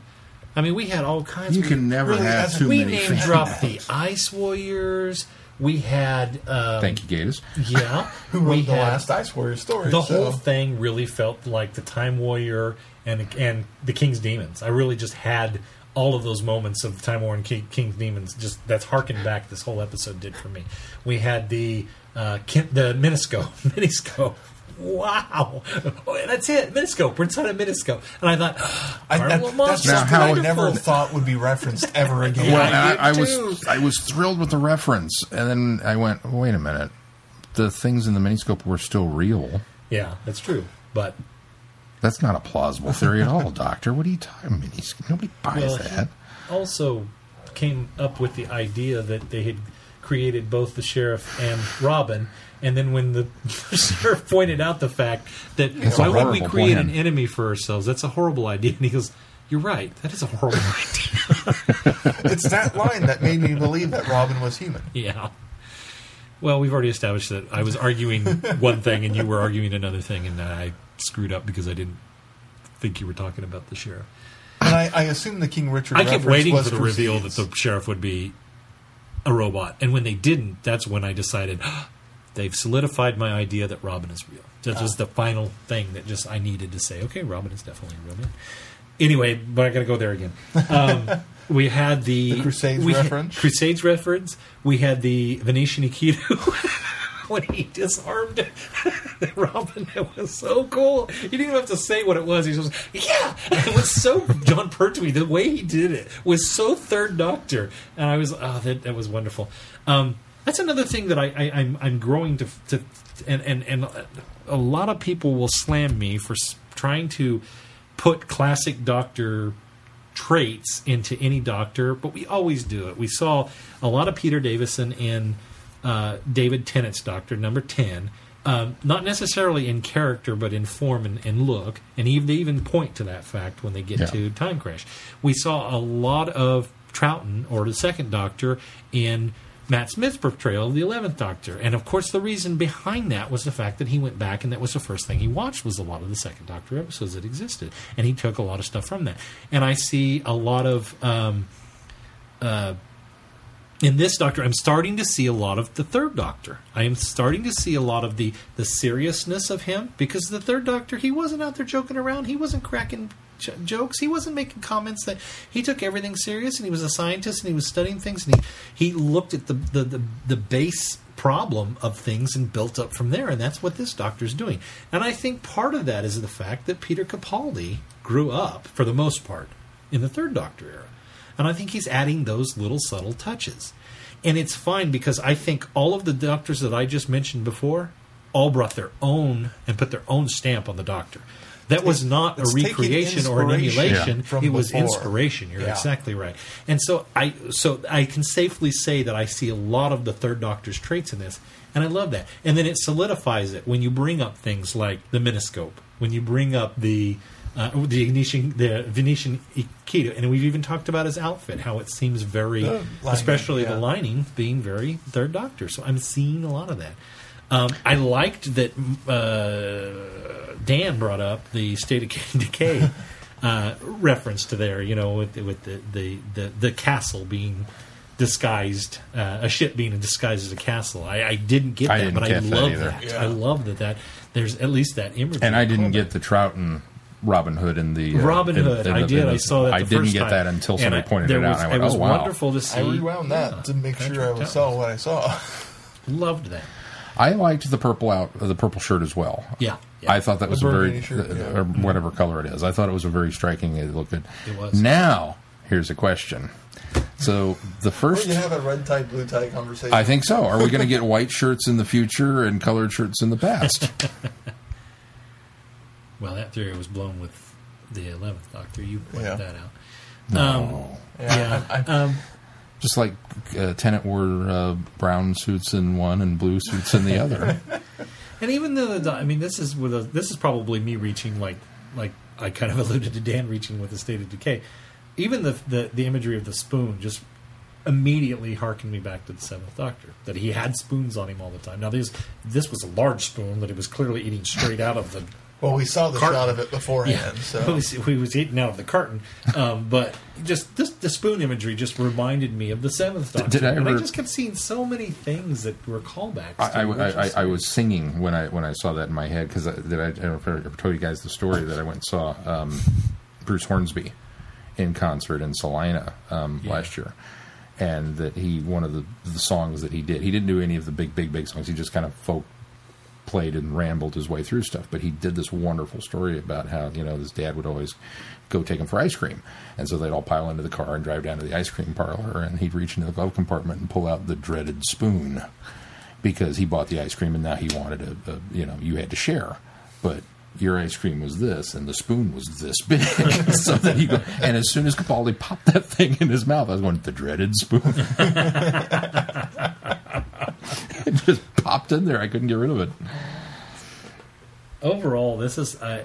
I thought Gatiss, did a great job writing this. Um, very, very, very few blemishes and flaws. Um, not to say that it's not flawed because No, I, no. I, I think we all agree that there are moments that Yeah. are like eh, that you're doesn't quite having work so much fun watching. that's just it I'm willing to let I'm willing to let those go because I had a good time with And it it, the impression I get, it's the probably one, if not only, bit of brevity we're going to get this season.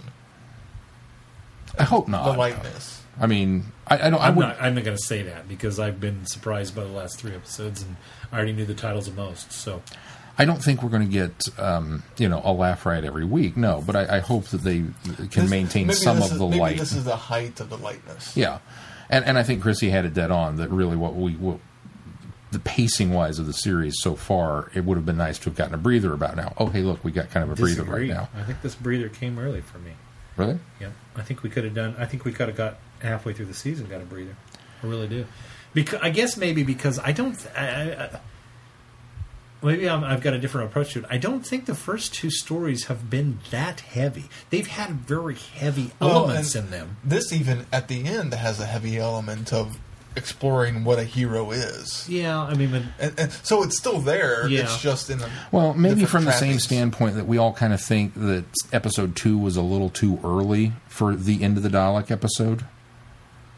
To, to, to, to focus on the question of am I a good man and, and you know but I, I don't remember who said that last week in their feedback and I, I agreed with them. It's like yeah, it was a little But that was 30 minutes of, to me, fun. And maybe it's because we were inside of a Dalek and it was, I'm biased. Yeah, There was, I think there was 30, There may be well, there was 30 minutes there. of fun. I mean, we had those moments with the, I mean, the one girl died and, and there was Daleks, ti- and then it was 10 minutes of real heavy, heavy, heavy, you know, brevity there. But there. There was thirty minutes of action maybe and running about. 20 yeah but i mean again that to me isn't brevity. That isn't that isn't the heaviness of a story.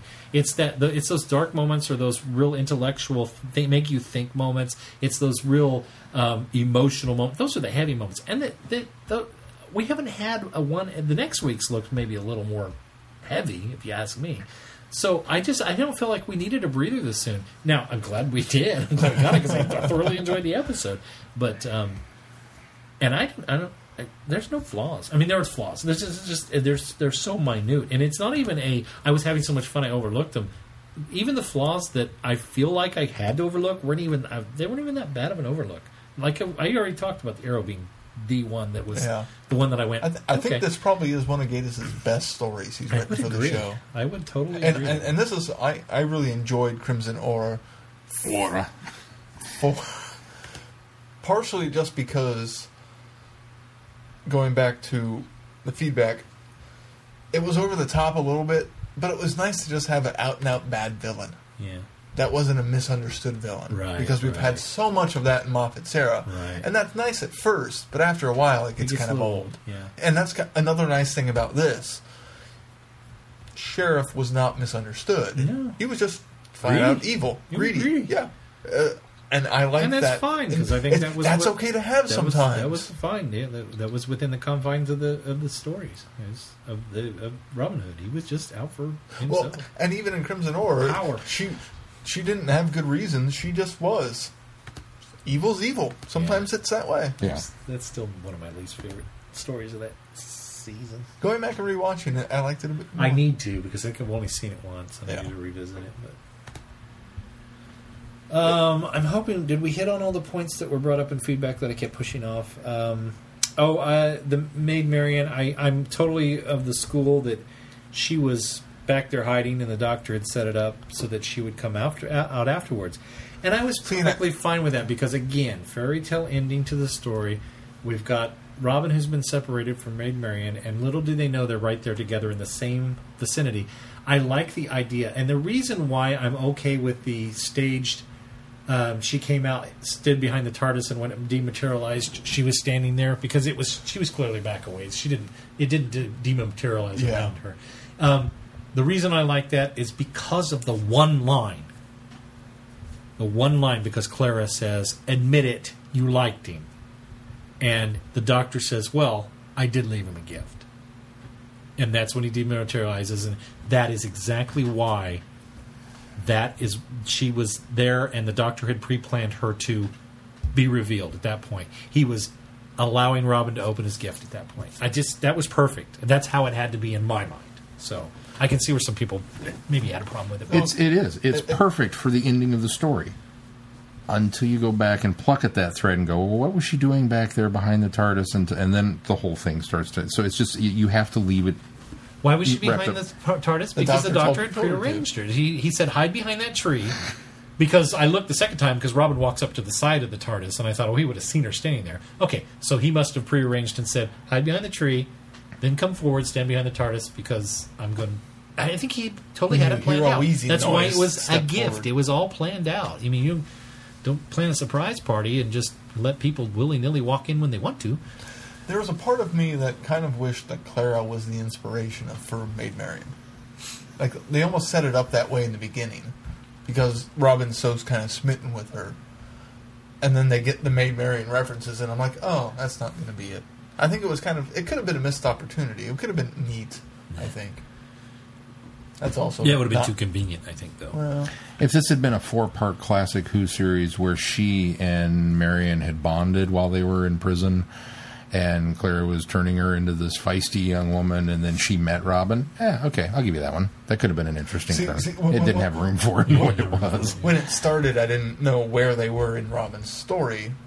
Yeah. Possibly he hadn't met her yet, and so But they give us that very soon. But, too. but they do. Yeah, they do. yeah. I, I didn't say it was a long time. No, no, no, no. I, I, I, I, I can 'Cause the see way they where I can see where you you went of- there, but then kind of realized. And okay, I was like, well, oh, okay, we're getting go, we're going elsewhere. This was an episode, too, that felt like they spent a lot of money on. Between the location shooting and the big crowd scenes and the interior castle stuff and robots. Big knights. I'm sorry, I liked the design of the you know robots. what I thought really they were liked really about cool. the design? they're. The, the, the subtle touch of the laser being a cross. Yeah, right in the middle of the forehead. That was a nice touch. Yeah. That totally fits with that time period. I like it. Well, especially Even though the there was a robots lot of from that time. there was a lot of but- there was a lot of cr- uh, cross imagery in it. There was the the one in the in, The In window fact, they that- showed it. Yeah, a lot. Was it one in the window that that shone down? In fact, you saw the shadow of it on the floor at one time. Uh, there was another place I know. Oh, uh, on the I think on the tapestry at the top when he's getting ready to come down. Yeah. There's a cross at the top of that. Um, but again, it, it fits in that, especially since Richard is supposedly on the Crusades and, Yeah. and are ready to convert everybody to Christianity at that point. And Friar Tuck, forgive me. Did you get the impression that the little person was actually Little John. Little John? Yeah. I thought that was a neat twist on the whole idea, especially since we've gone forward to this, you know, gruff, big, bearded man as Little John in a lot of the It's imagery. almost just more it's, cliche it's it's actually a big funnier. yeah, it's Yeah. it's kind of funnier that the little guy was really Little John.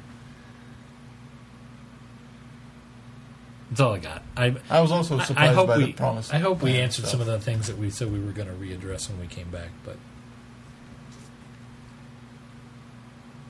Was this one you watched twice? I've only seen it once. Okay, me too. I see. I've watched this one twice. this is the first time that I've seen one twice, and you before you guys had seen it twice. And it was one of those where Deep Breath and Into the Dalek, I felt like I needed to watch twice to make sure I got everything. This one, I don't think I, I didn't feel that way. I felt I was okay.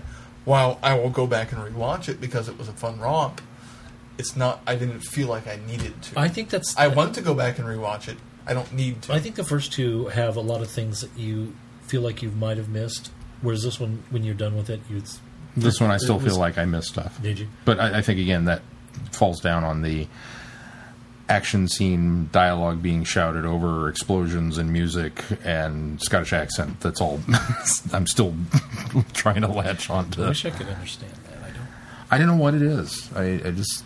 I, I don't really I'm, miss any dialogue. I'm almost to the point of Keith going. Maybe I should put subtitles on.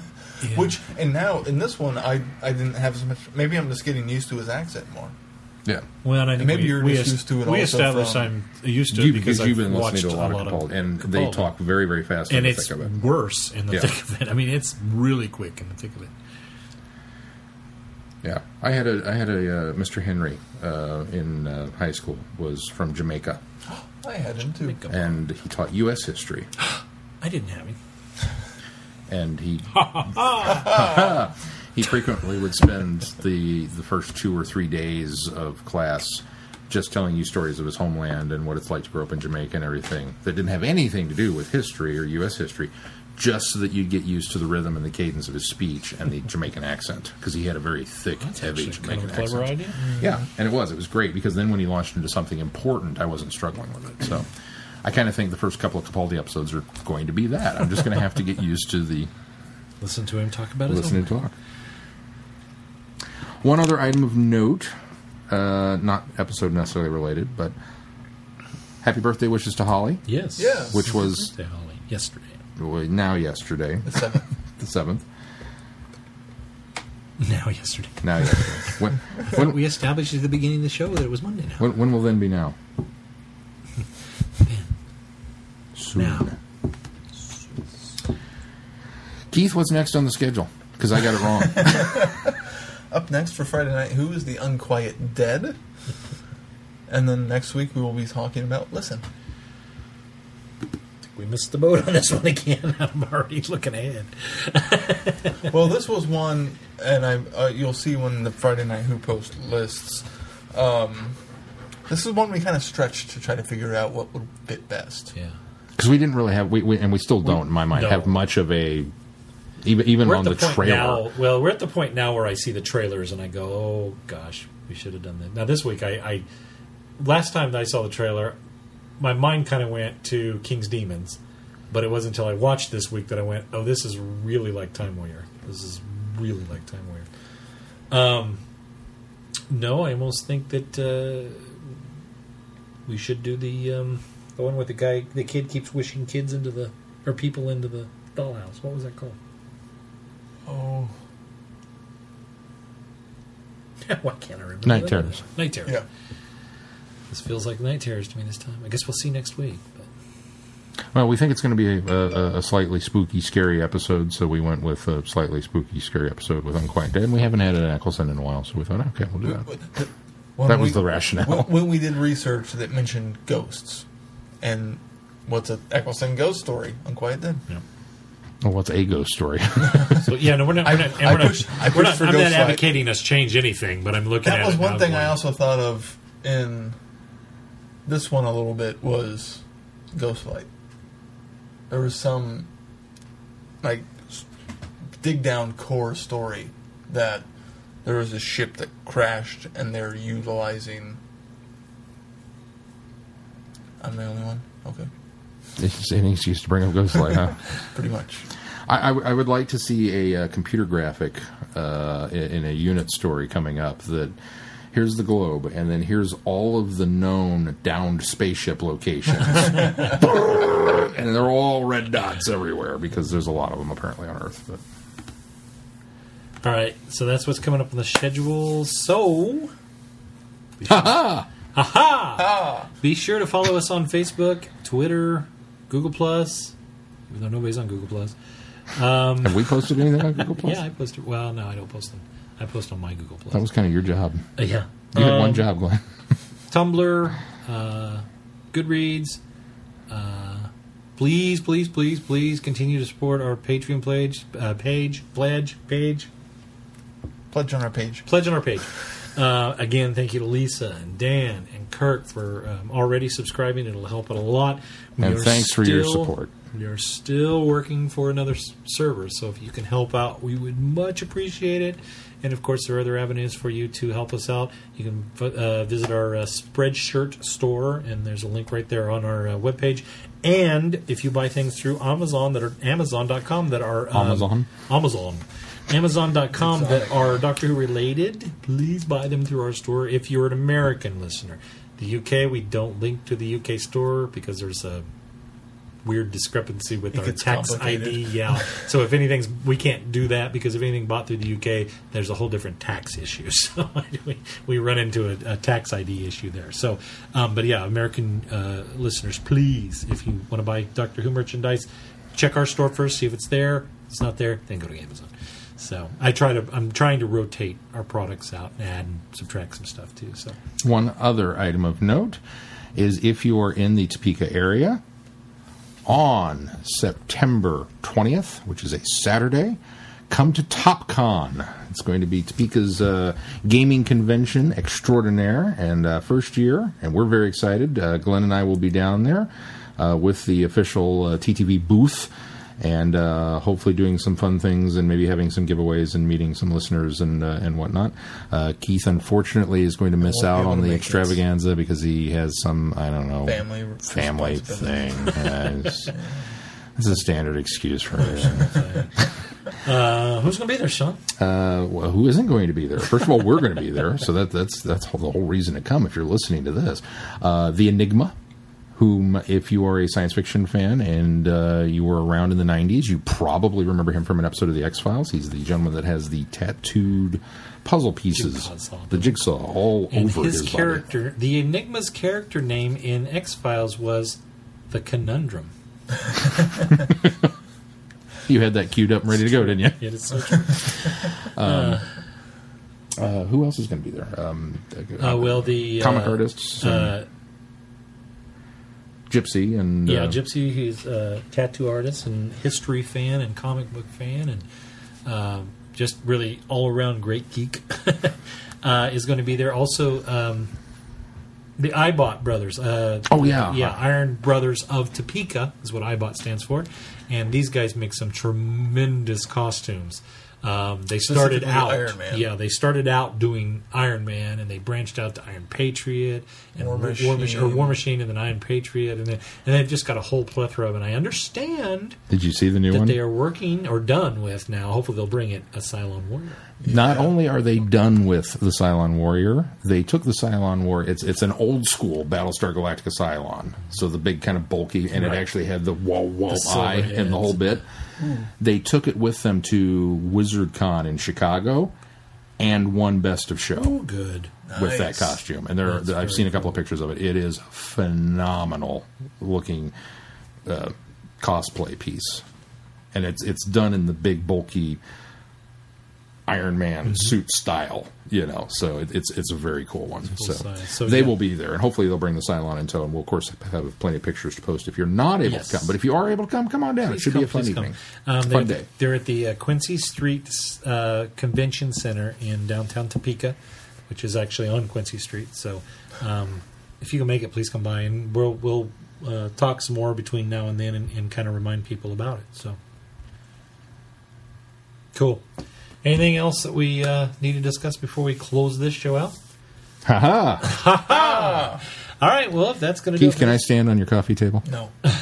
please? No. Please, please, please, Still please, please, please, please, please, please, please, Still please, glass. please, please, please. That's my Stuart Little impersonation. Please, please, please, please, please, please, please, please. Stuart Little. Yeah. Really? Stand he on say your that? chair. Please, please. Please, please, please, please, please, please. The Little Mouse. Yeah. Michael J. Fox. Never seen it. I know, huh? All You? right. If that's I going to do it expected for better this week, of you. until next week, I'm Glenn. I'm Sean. I'm Keith. Robin Hood and Little John walking through the forest, laughing back and forth at what the other has to say. Reminiscing this and that and having such a good time. Oodle lolly, oodle lolly, golly, what a day. Never ever thinking there was danger in the water they were You have been listening to Traveling the Vortex. Doctor Who and all of its associated programs are owned and trademarked by the BBC. No infringement is intended or implied. Robin Hood and Little John running through the forest, jumping fences, dodging trees, and trying to get away. Contemplating nothing but escaping, finally making it. Oodle lolly, oodle lolly, golly, what a day. Oodle lolly, oodle lolly, golly, what a day.